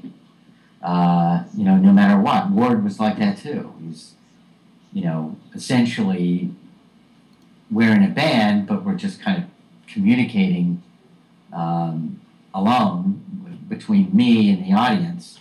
I'm going to play my drums. I'm going to sweat like a pig, and I may, in fact, hit my finger on the side of this tom tom again and split it open again. And then you'll get to see, you really will get to see blood. Um, Jeff did that one time in San Francisco. He took a beer bottle, threw it up, up, straight up, and it hit the light uh, grid up there and shattered, of course. The glass came down on me. Came on you, huh? Yeah, during the on- song, and one of the pieces hit me on the uh, like on the right knuckle, middle finger. It just hit it just perfectly, it cut it. But I'm playing the song, and I, you know, you don't. I didn't really. You know, I mean, I'm looking at Jeff like I'm gonna kill you after the show. You fucker! You threw that bottle up like that. It's like what a dumbass. And and uh, so I didn't even realize you know, while I'm staring at Jeff, like, don't you even think of doing that again, you know, that the blood is just sort of squirting out of my hand, you know, getting on the tom tom and the cymbal. and I'm like, oh my God, I really am going to kill him after the show. But then, you know, a few more seconds, and I'm thinking, oh, well, that looks kind of cool, all that. Maybe that's the blood I don't, loss the kicking in. drums. I don't think I'll ever wash that off. That's kind of great. I love that. You know, so of course after they told me and they said, well, you need to go to the hospital. You need to get a tetanus shot. When was the last time you had a tetanus shot? I said, well, never had one. So I did. I went and got a shot. Jeff would not talk to me. He avoided me all night. He wouldn't even get close to me. Because I just looked at him like, you know, I wasn't even mad. I was just like, Jeff, that's that's so stupid. It could have been worse. It could have come down on your head. Unfortunately, it didn't. But, you know, don't throw bottles up like that. Uh, don't throw bottles, period. Shit. Um, it's just, you know, of course, that was, I guess they still do sell bottles in nightclubs. But, It seems Um, like the uh, the trend is to serve beer in plastic cups these days. plastic, sure. Yeah, you know. And when you go to see a show, I saw the Ramones open for Black Sabbath. wow, big, really? huge Damn. place here. And uh, even though that was, that would have been, God, I don't remember the year. 79, 80, maybe. The Ramones But and Black there were no Sabbath. glass containers there. but it was amazing how the Ramones were getting showered with everything else. Uh, plastic cups, you know, ice. They they drink it, you know, kind of smash. I'd watch them. They'd smash the top of the cup so the ice was in the bottom, and then throw it. You know, and it actually made for a pretty good, you know, a pretty good missile. And uh, the Ramones were just getting pummeled with uh, stuff, and I was just like, God, whose idea was this? Uh, that's that happened to us too. Even after the long after Billy Idol in 1984, we opened for him at the Long Beach Arena, which is 14,000 seat place. and again, it was because Billy Idol was a fan of Gun Club, so why don't you open for us? And and 300 bucks too. God only knows how many thousands he made. Yeah. Uh, it was sold out. And, and but you know we said we're like fine yeah we'll we'll do the show. Um, now we were not listed in any of the ads, but we were on the marquee outside the auditorium. Misspelled it was like G U G U N N. wasn't the first time that had happened. How do you misspell Gun Club? Gun Club, yeah. But I mean, it's, but you know, at that point, he had White Wedding was a platinum selling album. You know, people didn't give a shit. The opening band, you know. But what made it bad was that the lights come down, you know, in this massive auditorium, and people automatically get excited because they're so drunk by then they don't even know if they missed the first band or not. They don't even know if we played or not. You know, they don't care. And they see a guy with blonde hair walk out onto the stage. Well, it's not Billy Idol. It's Jeff, because Jeff had bleached blonde hair at the time. But they think it's Billy Idol. And then he walks out, and then the rest of us fall in behind, and then they realize it's not Billy Idol. It's who the fuck are these guys? and the place exploded. And I mean, I was truly impressed getting behind the drums at the sound of 14,000 people booing. 14,000 people trying to send you to hell at that moment. And the thing about this place was from the stage, it's a big stage, but on each side, there's like these um, uh, seats that sort of wrap uh, like on, on a mezzanine level or upper level. And they're kind of almost at eye level, they're almost even with you on the stage. And there were all these guys up there, you know, like just guys that, I, you know, they don't know any, they don't know music from anything. They just heard it on the radio, and Yeah. and there they are, and they, a couple of them almost fell over the railing. They were they were flipping us off, and you know you could could just fuck you, fuck you, fuck you, mother, fuck you. You know, they, they just said they were just doing that on both sides the whole time we played. They just hated our guts. They were throwing coins and you know anything they could pull out of their pockets. I should have kept the coins. I probably would have been rich. Uh, I don't know how many quarters bounced off the drum set and my head, but um, that was truly. Uh, so we, we got about five songs in, and Jeff, true to his nature, insulted the audience. Uh, I mean, they could hardly hear him anyway. But I forget what he called them. You know, he just he, he just told them they're all a bunch of assholes or something. You know, and that was it. It was just ferocious. And somebody, he was at the edge of the stage. Somebody reached up and grabbed the the microphone. Uh, of course, it was wired, and pulled it out of his hands. And that was the end of that microphone. It disappeared. They must have unplugged it.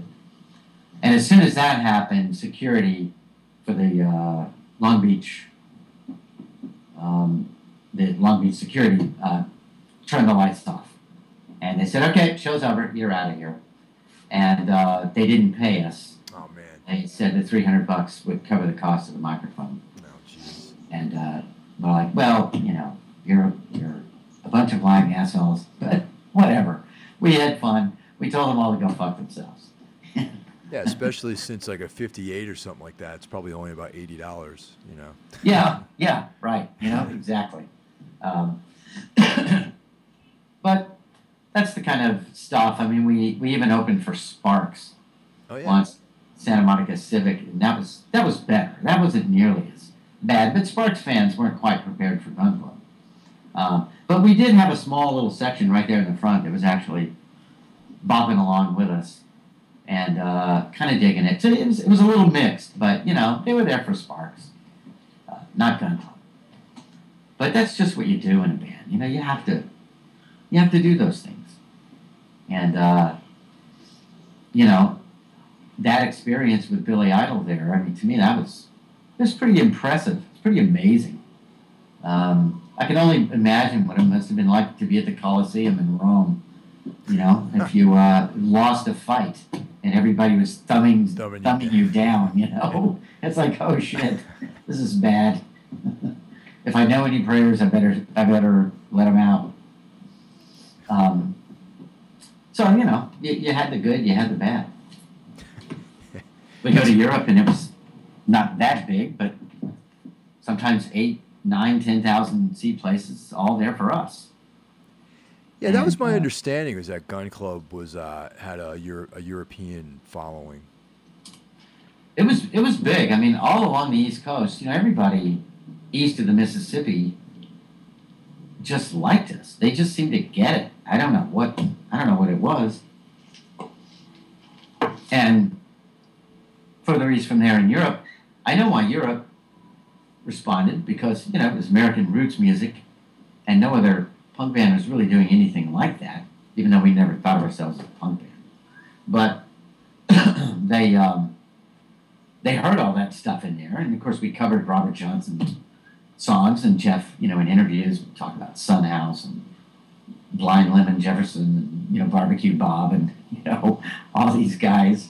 Um, so they knew that they knew where we were coming from uh, with regard to you know folk and pop music history, and uh, I, don't- I you know it just seemed to be kind of right off the bat, we did a small tour the first time.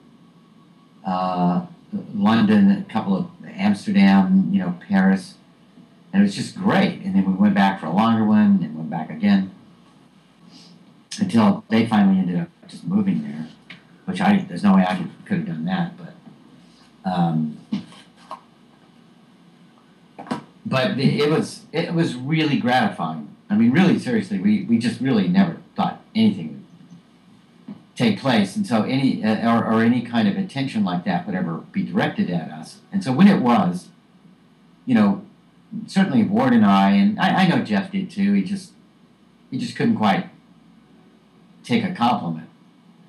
Uh, but uh, you know, we appreciated it so much. You know, it it, it just um, you know we felt like we really had a bond with the people that came to uh, our shows, even if we weren't really consistent. I mean, we were definitely not some Las Las Vegas, you know, stage act that uh, was rehearsed and prepared and gave you the same show. We had no idea what was going to happen, but um, and in Amsterdam, you know, you go there the first time we played. I mean, you know, they're selling pot at the bar up front, and you walk into the auditorium. It's it's like twelve hundred capacity uh, at at uh, the Pandora, and I mean it was just a huge cloud of smoke. And I'd smoked plenty of pot in my life, but it, it uh, not not as a punk rocker, but uh, you know, by the time I got behind the drums, I mean I was baked, Yeah.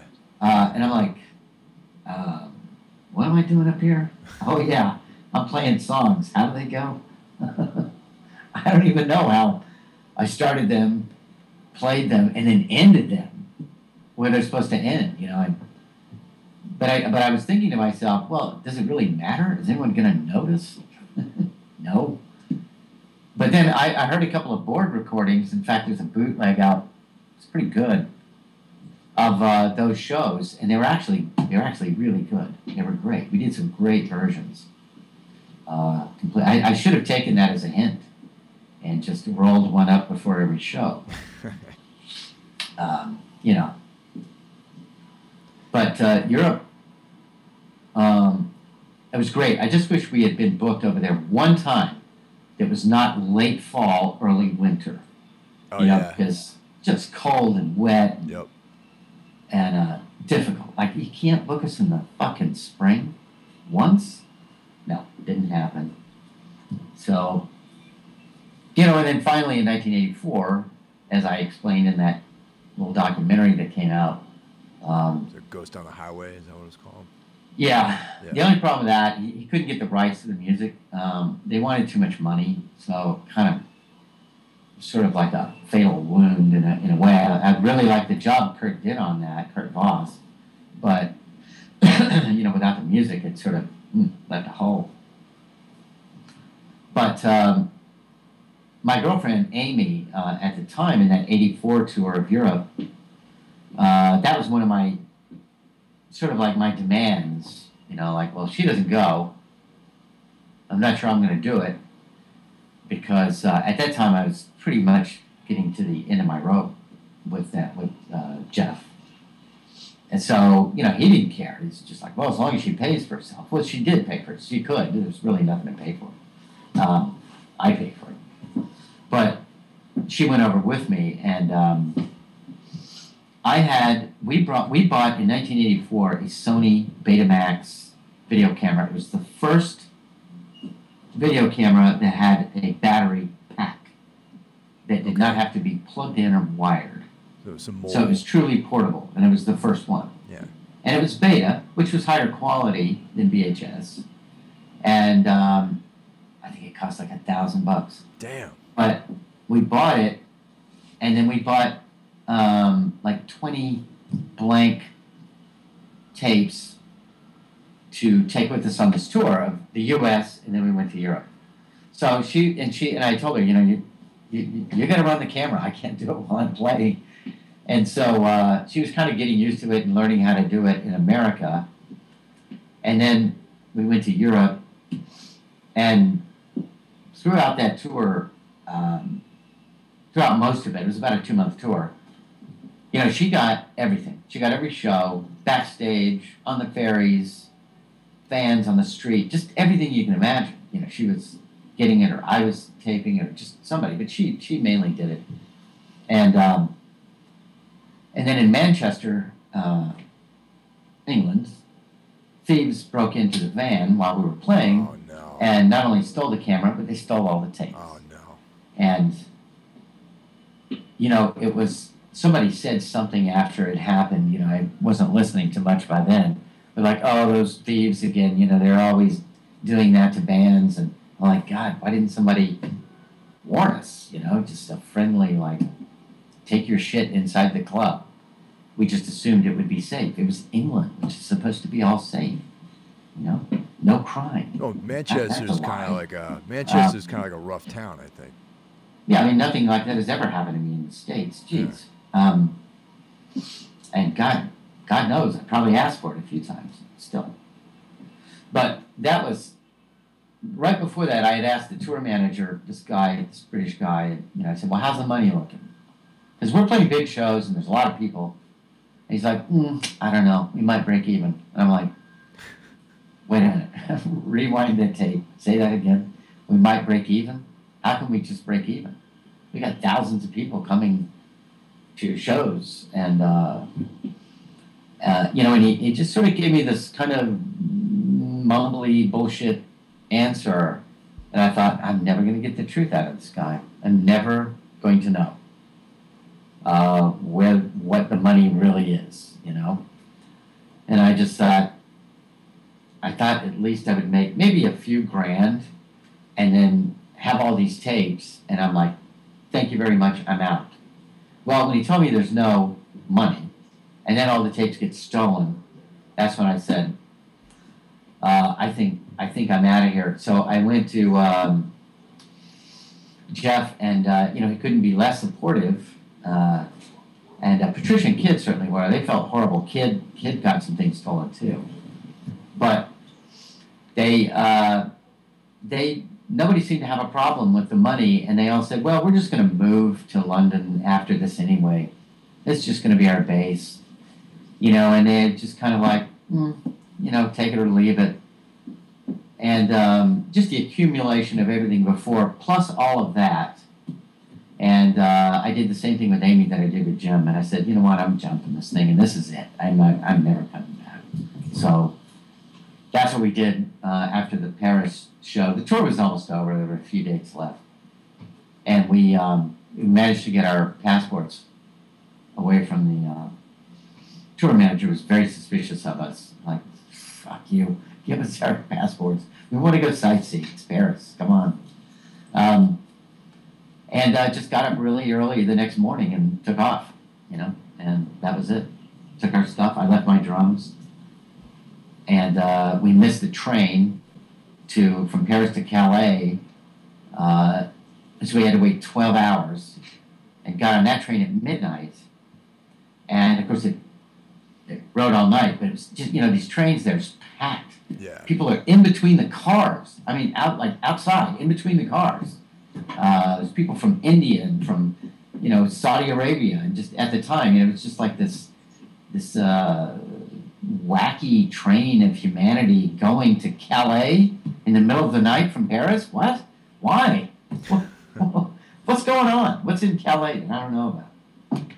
Um, but anyway, we did it. We couldn't find a seat. Uh, they were all taken. So we had to sit in between the cars with all the other people from India, actually, it turns out. with about five other, you know, pretty bad. And then the train broke down couldn't couldn't run anymore, so we had to wait for buses to come and get us, and finally got us to Calais as the sun was coming up. And then you know we took the boat to Dover, and then a train to London, and uh, crashed for a few hours. Got up, went to Heathrow, flew to um, to um, JFK, took a taxi to Queens, where our car was in storage. Got in the car turned around and drove it all the way back to Los Angeles. Wow. That's and, epic travel right there, man. Yeah. So that was it.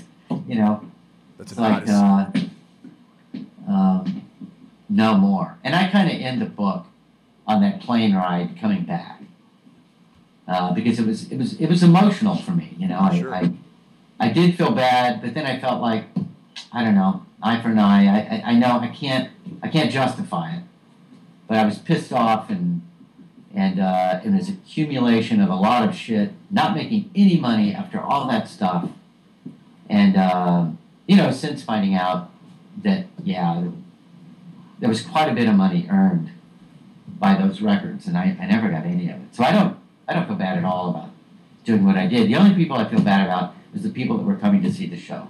I felt like I let them down, but sometimes there's just a higher authority, you know, that gets in the way now, an interesting thing.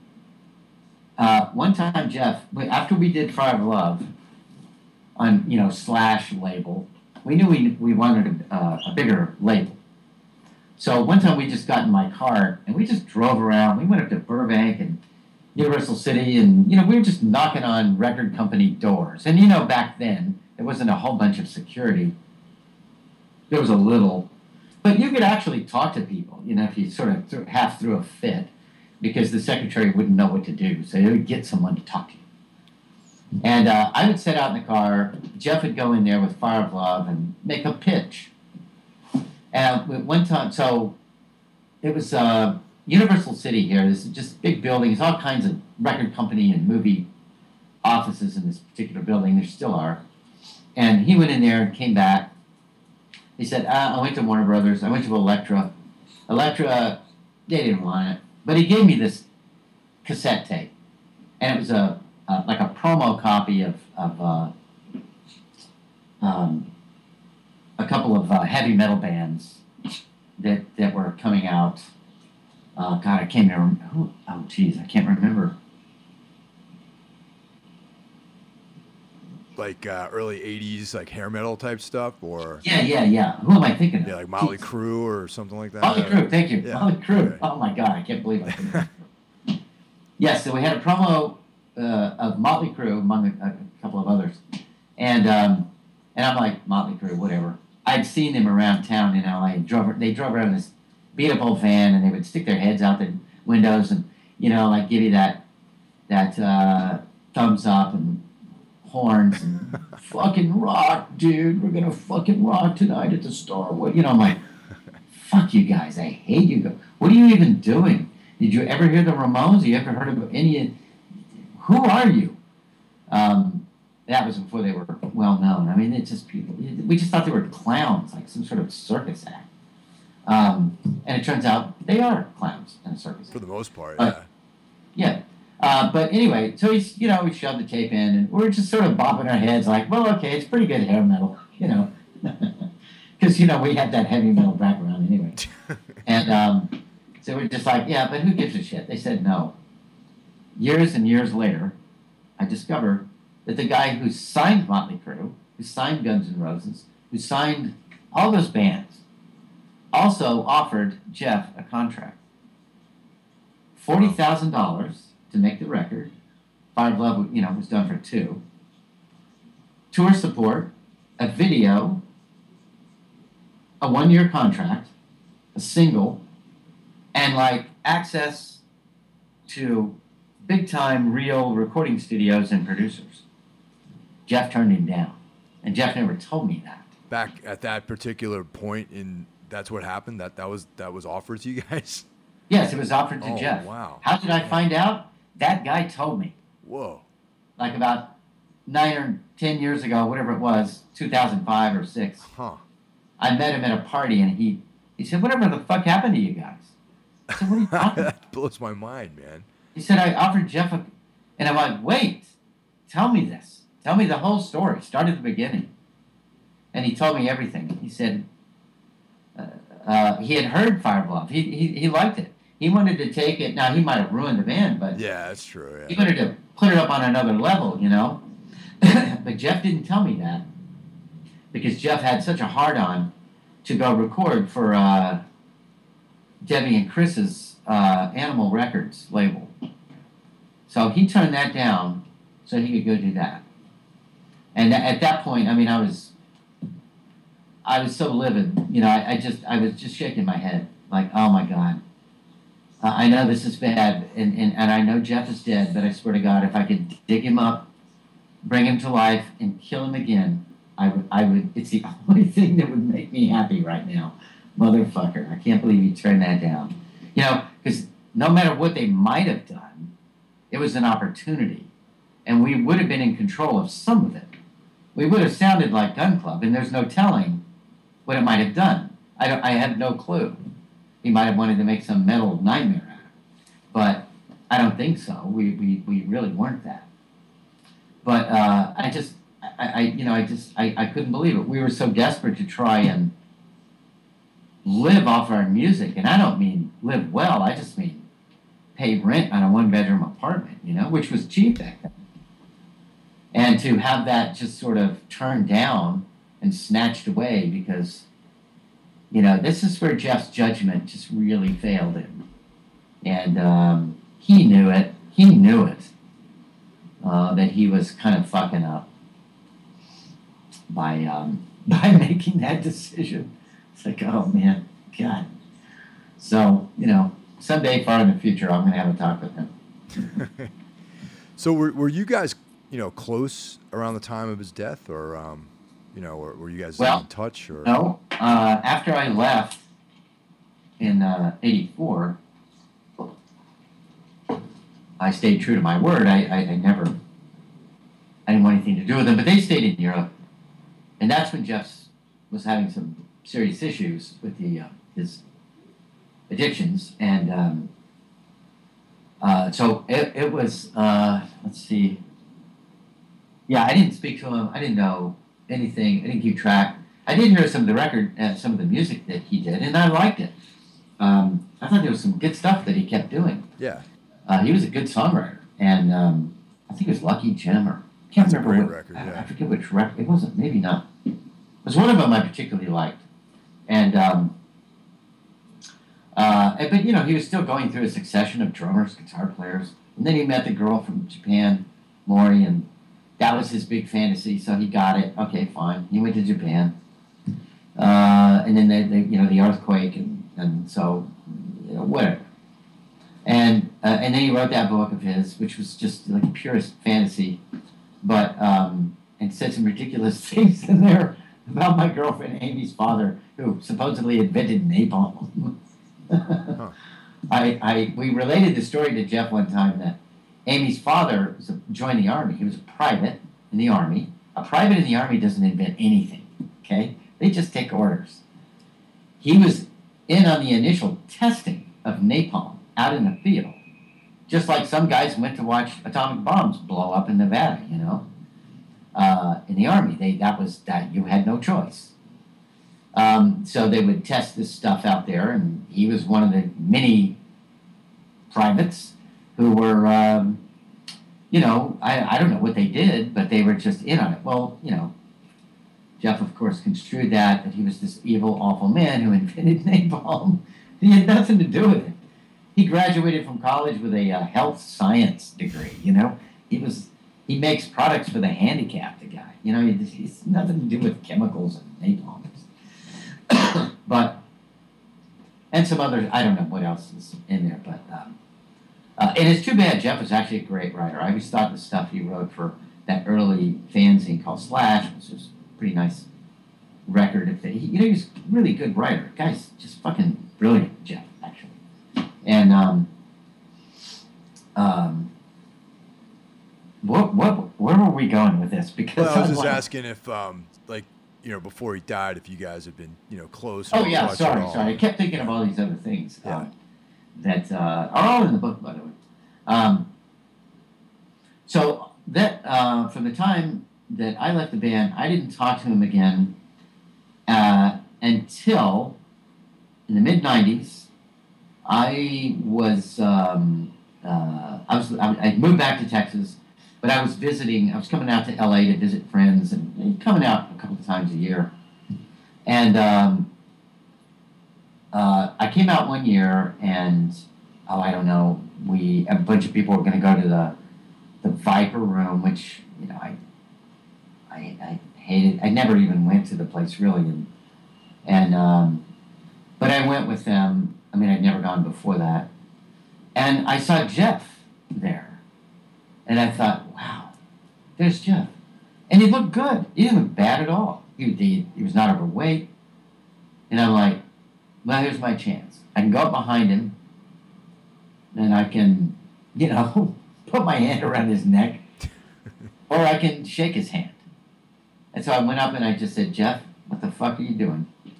And I shook his hand. And he shook mine willingly, you know. And we went outside and we just talked like nothing had ever happened. That's because awesome. I realized in that moment, I just can't hold it against him.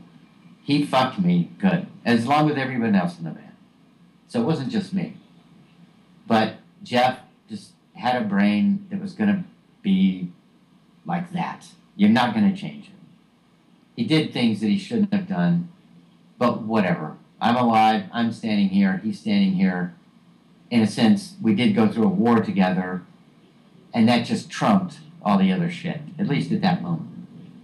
And he gave me his, like I said in the documentary, he gave me his card and it just said show business. Didn't have a phone number or anything on it. And I just thought, that's perfect, Jeff. Um, I still have the card. and then he died two months later. Oh, wow.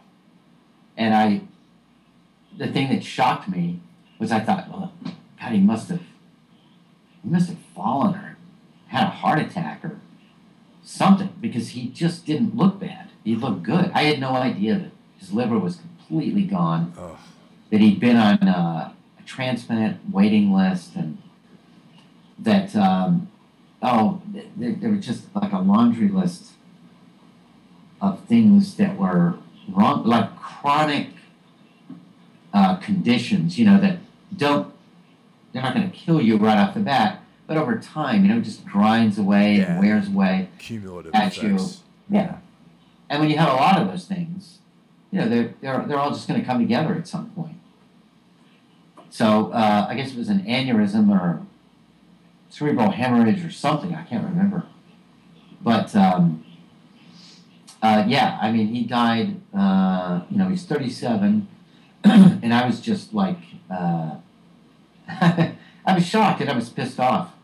You know, I'm like, I still have karma to work out with you, man, and you go and die on us. That's not fair. Oh, man. I'm going to join your band again.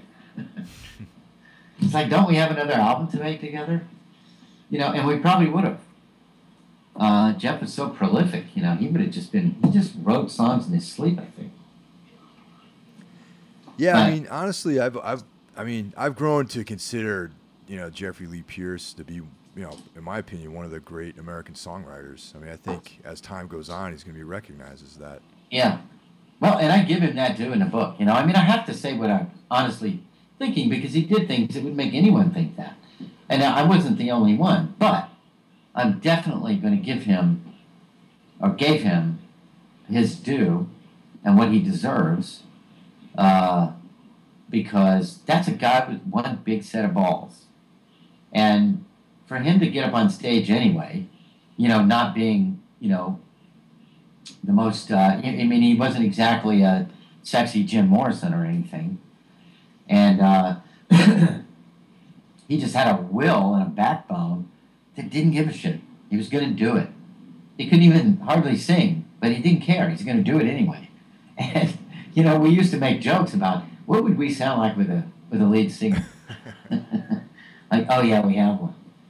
Um, but over time, I realized, well, we would have probably sounded like shit. The only person that could have done it was Jeff. Uh, it might have sounded more musical, but you know, I've watched a lot of video. I have some videotape left from that tour. They didn't steal everything. There was two or three tapes that were not full but there's some American things. There's a show at the Ritz that she got, and uh, I'm gonna I'm gonna put all this stuff on a DVD and release it one way or the other. That's I may awesome. have to bootleg it. I don't yeah, know, but totally. I'm putting it out there. Um, I'm I'm I'm gonna try and and uh, get you know permission and make it all legal because it's uh, it's worth probably 45 minutes of good footage um, with a little bit of stuff backstage and you know in between shows. Not much. Uh, certainly not the documentary that all that crap could have been.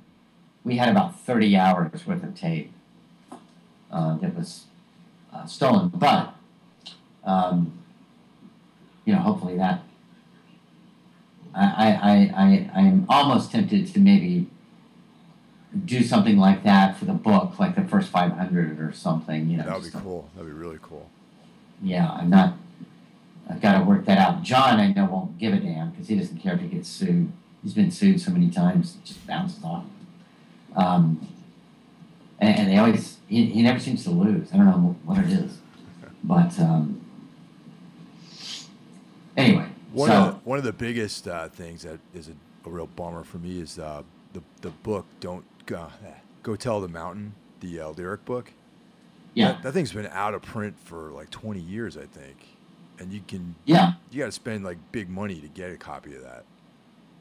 Yes, well, um, exactly. Um, I still I still have my copy. It's autographed by Jackie, his sister. I am willing to let it go to anyone who wants it. um, I did try to put it on eBay once, and uh, it got about a hundred but then I was like, mm, eh, I don't think so. Um, but, is there uh, is there a legal reason why? Is there like you know legal stuff why that's that book's out of print? Well, I think it's simply his his uh, mother and his sister. Oh. They that's what Kurt ran into with the documentary. They they're a little bit hard assed about the. Uh, I, I think they just want some cash. You know, they want the bucks. To uh, I mean, they don't control anything but the music rights um, but but um, I think that book because it's you know Jeffrey's likeness, his story, etc. So it gets there's some legal ownership to that, uh, you know, as a as a book. Uh, I think I because I think Henry would would be happy to uh, reprint it yeah, that's what I figured. Uh, I don't think that would be a problem. I, I don't know. I, it seems like he would do it in a second if he could. And just based on my experience, it's probably because there's just some issue there. I, I, I have no clue. You know, I, I think I'm going to have to find out. Um, and I could find out. Um, in fact, I will find out, but but uh, it it should be reprinted uh, because I have talked to a lot of people over time. You know that you know said that you know well not so much what it cost them now, but you know they they just can't find it. They just uh, you know want want to get a copy of it. So, but but I, I just have this feeling that if, if Henry can't do it, somebody who's a big fan of Jeff's, then there's a reason why, and it's probably coming from uh, them, and they may have a perfectly legitimate reason. I don't know, but but uh, it's that's got to be where the bottleneck is. Yeah, because I remember when I saw that in the catalog a long time ago when it was in print, and I did not buy it at that point, and and then it just a couple years later I wanted to get a copy and it was gone, you know, from like just Yeah. vanished. Yeah, well, probably a really small print run, you know. Uh, gosh, I don't know, even know what it would have been. Maybe a thousand, maybe fifteen hundred, Yeah, probably something like that. Copies? Yeah. and that's you know not very much. No, no, not at all. Yeah, they'll get sold, and then that's that. Uh, but but I think it's probably time. You know, it, it is time that one way or the other, this should go back out. Now I'm not.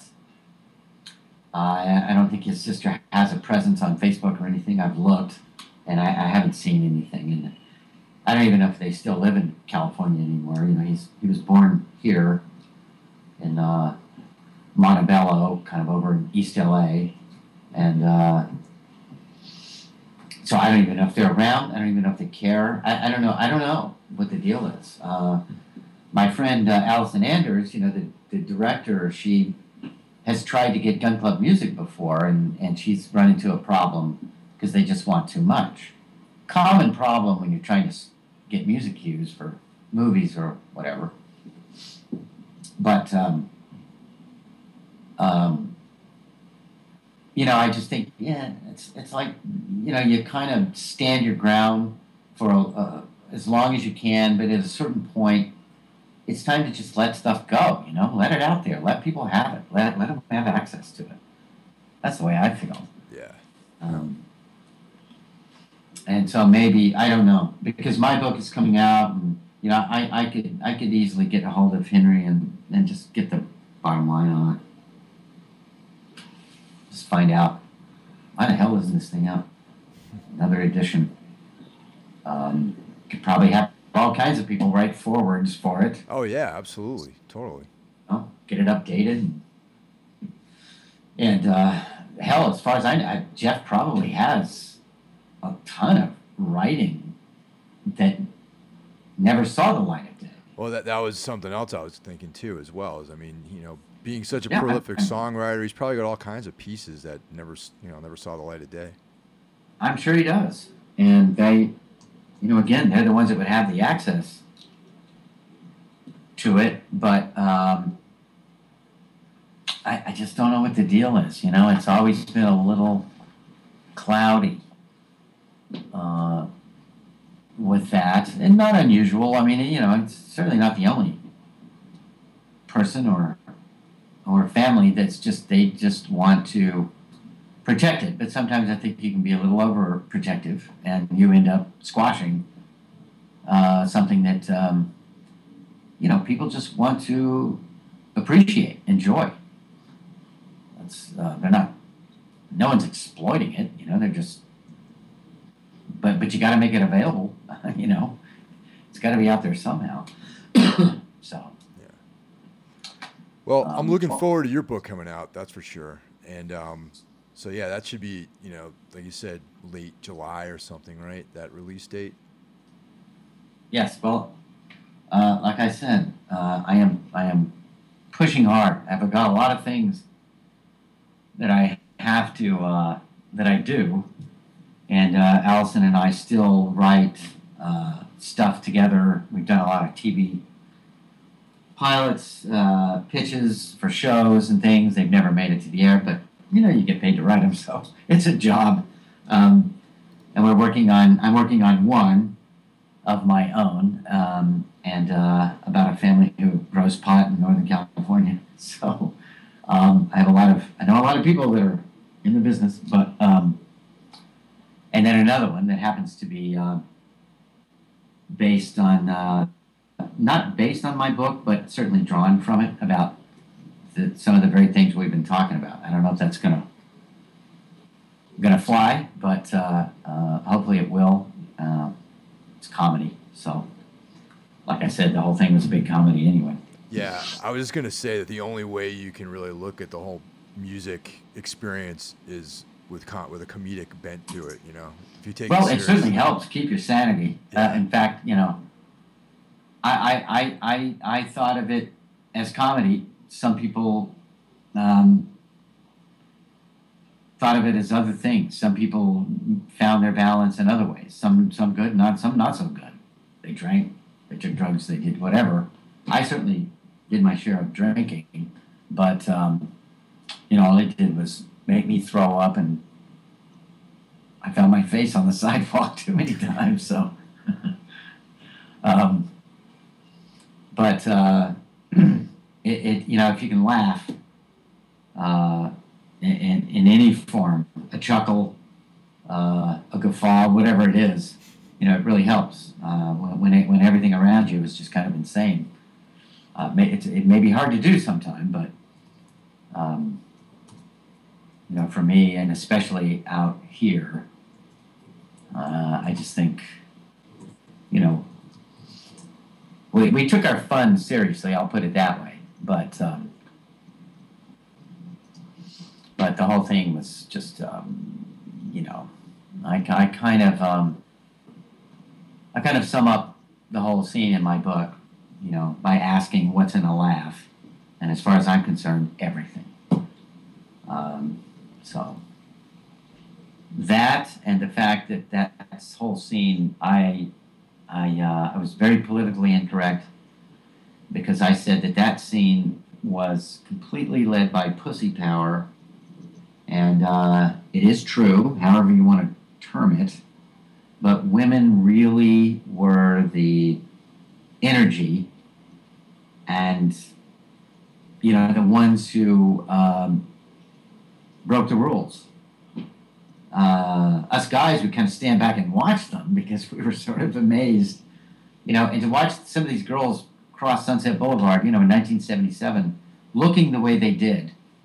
And I mean, they looked amazing, you know, just, uh, you get this photographs all over the internet, but, um, and, and cars coming to a halt and just, just staring open mouthed out the window. And what is that? You know, uh, I thought, man, that, that, that takes some guts, you know? And, uh, and they're, you know, they were the ones who did that. They, they, they, they were leading the parade. And uh, so I give them their due as well. I had to at the time. They'd bust my balls if I didn't. So yeah. I had to be careful.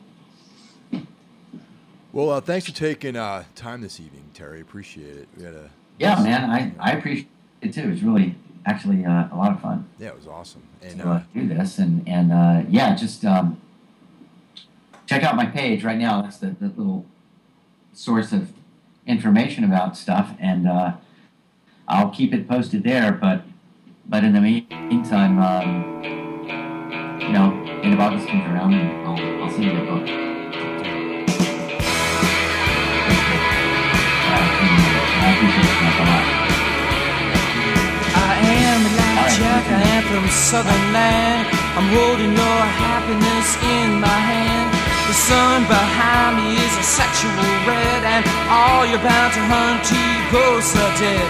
I am like Jack, and I tell you this I will be your lover and exorcist. In the stillness of the mosquito sunset, you will make love to me to your very best. Hey.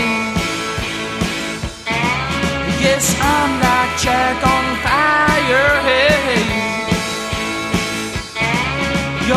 lips kiss Jack on fire. Way back in the Indian days, nothing could drive the heat away. Or drive the search and murder of lost enemies. Or drive deep into what is never seen. And like Jack, there is a heat to the fire. Like a moth detects a heat to the light. And like Jack, I covered everything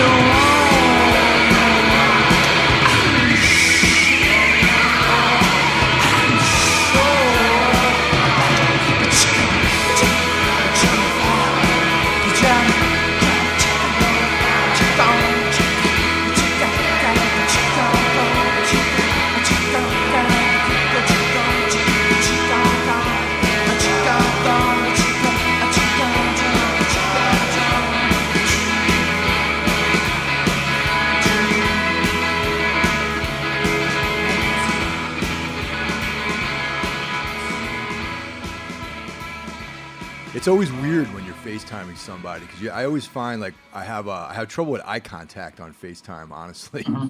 You're always like yeah. kind of looking off to the side, or it's like really uncomfortable. I know. It's like, what, what do I look at? you know. I end up staring at their chin or something like that, you know.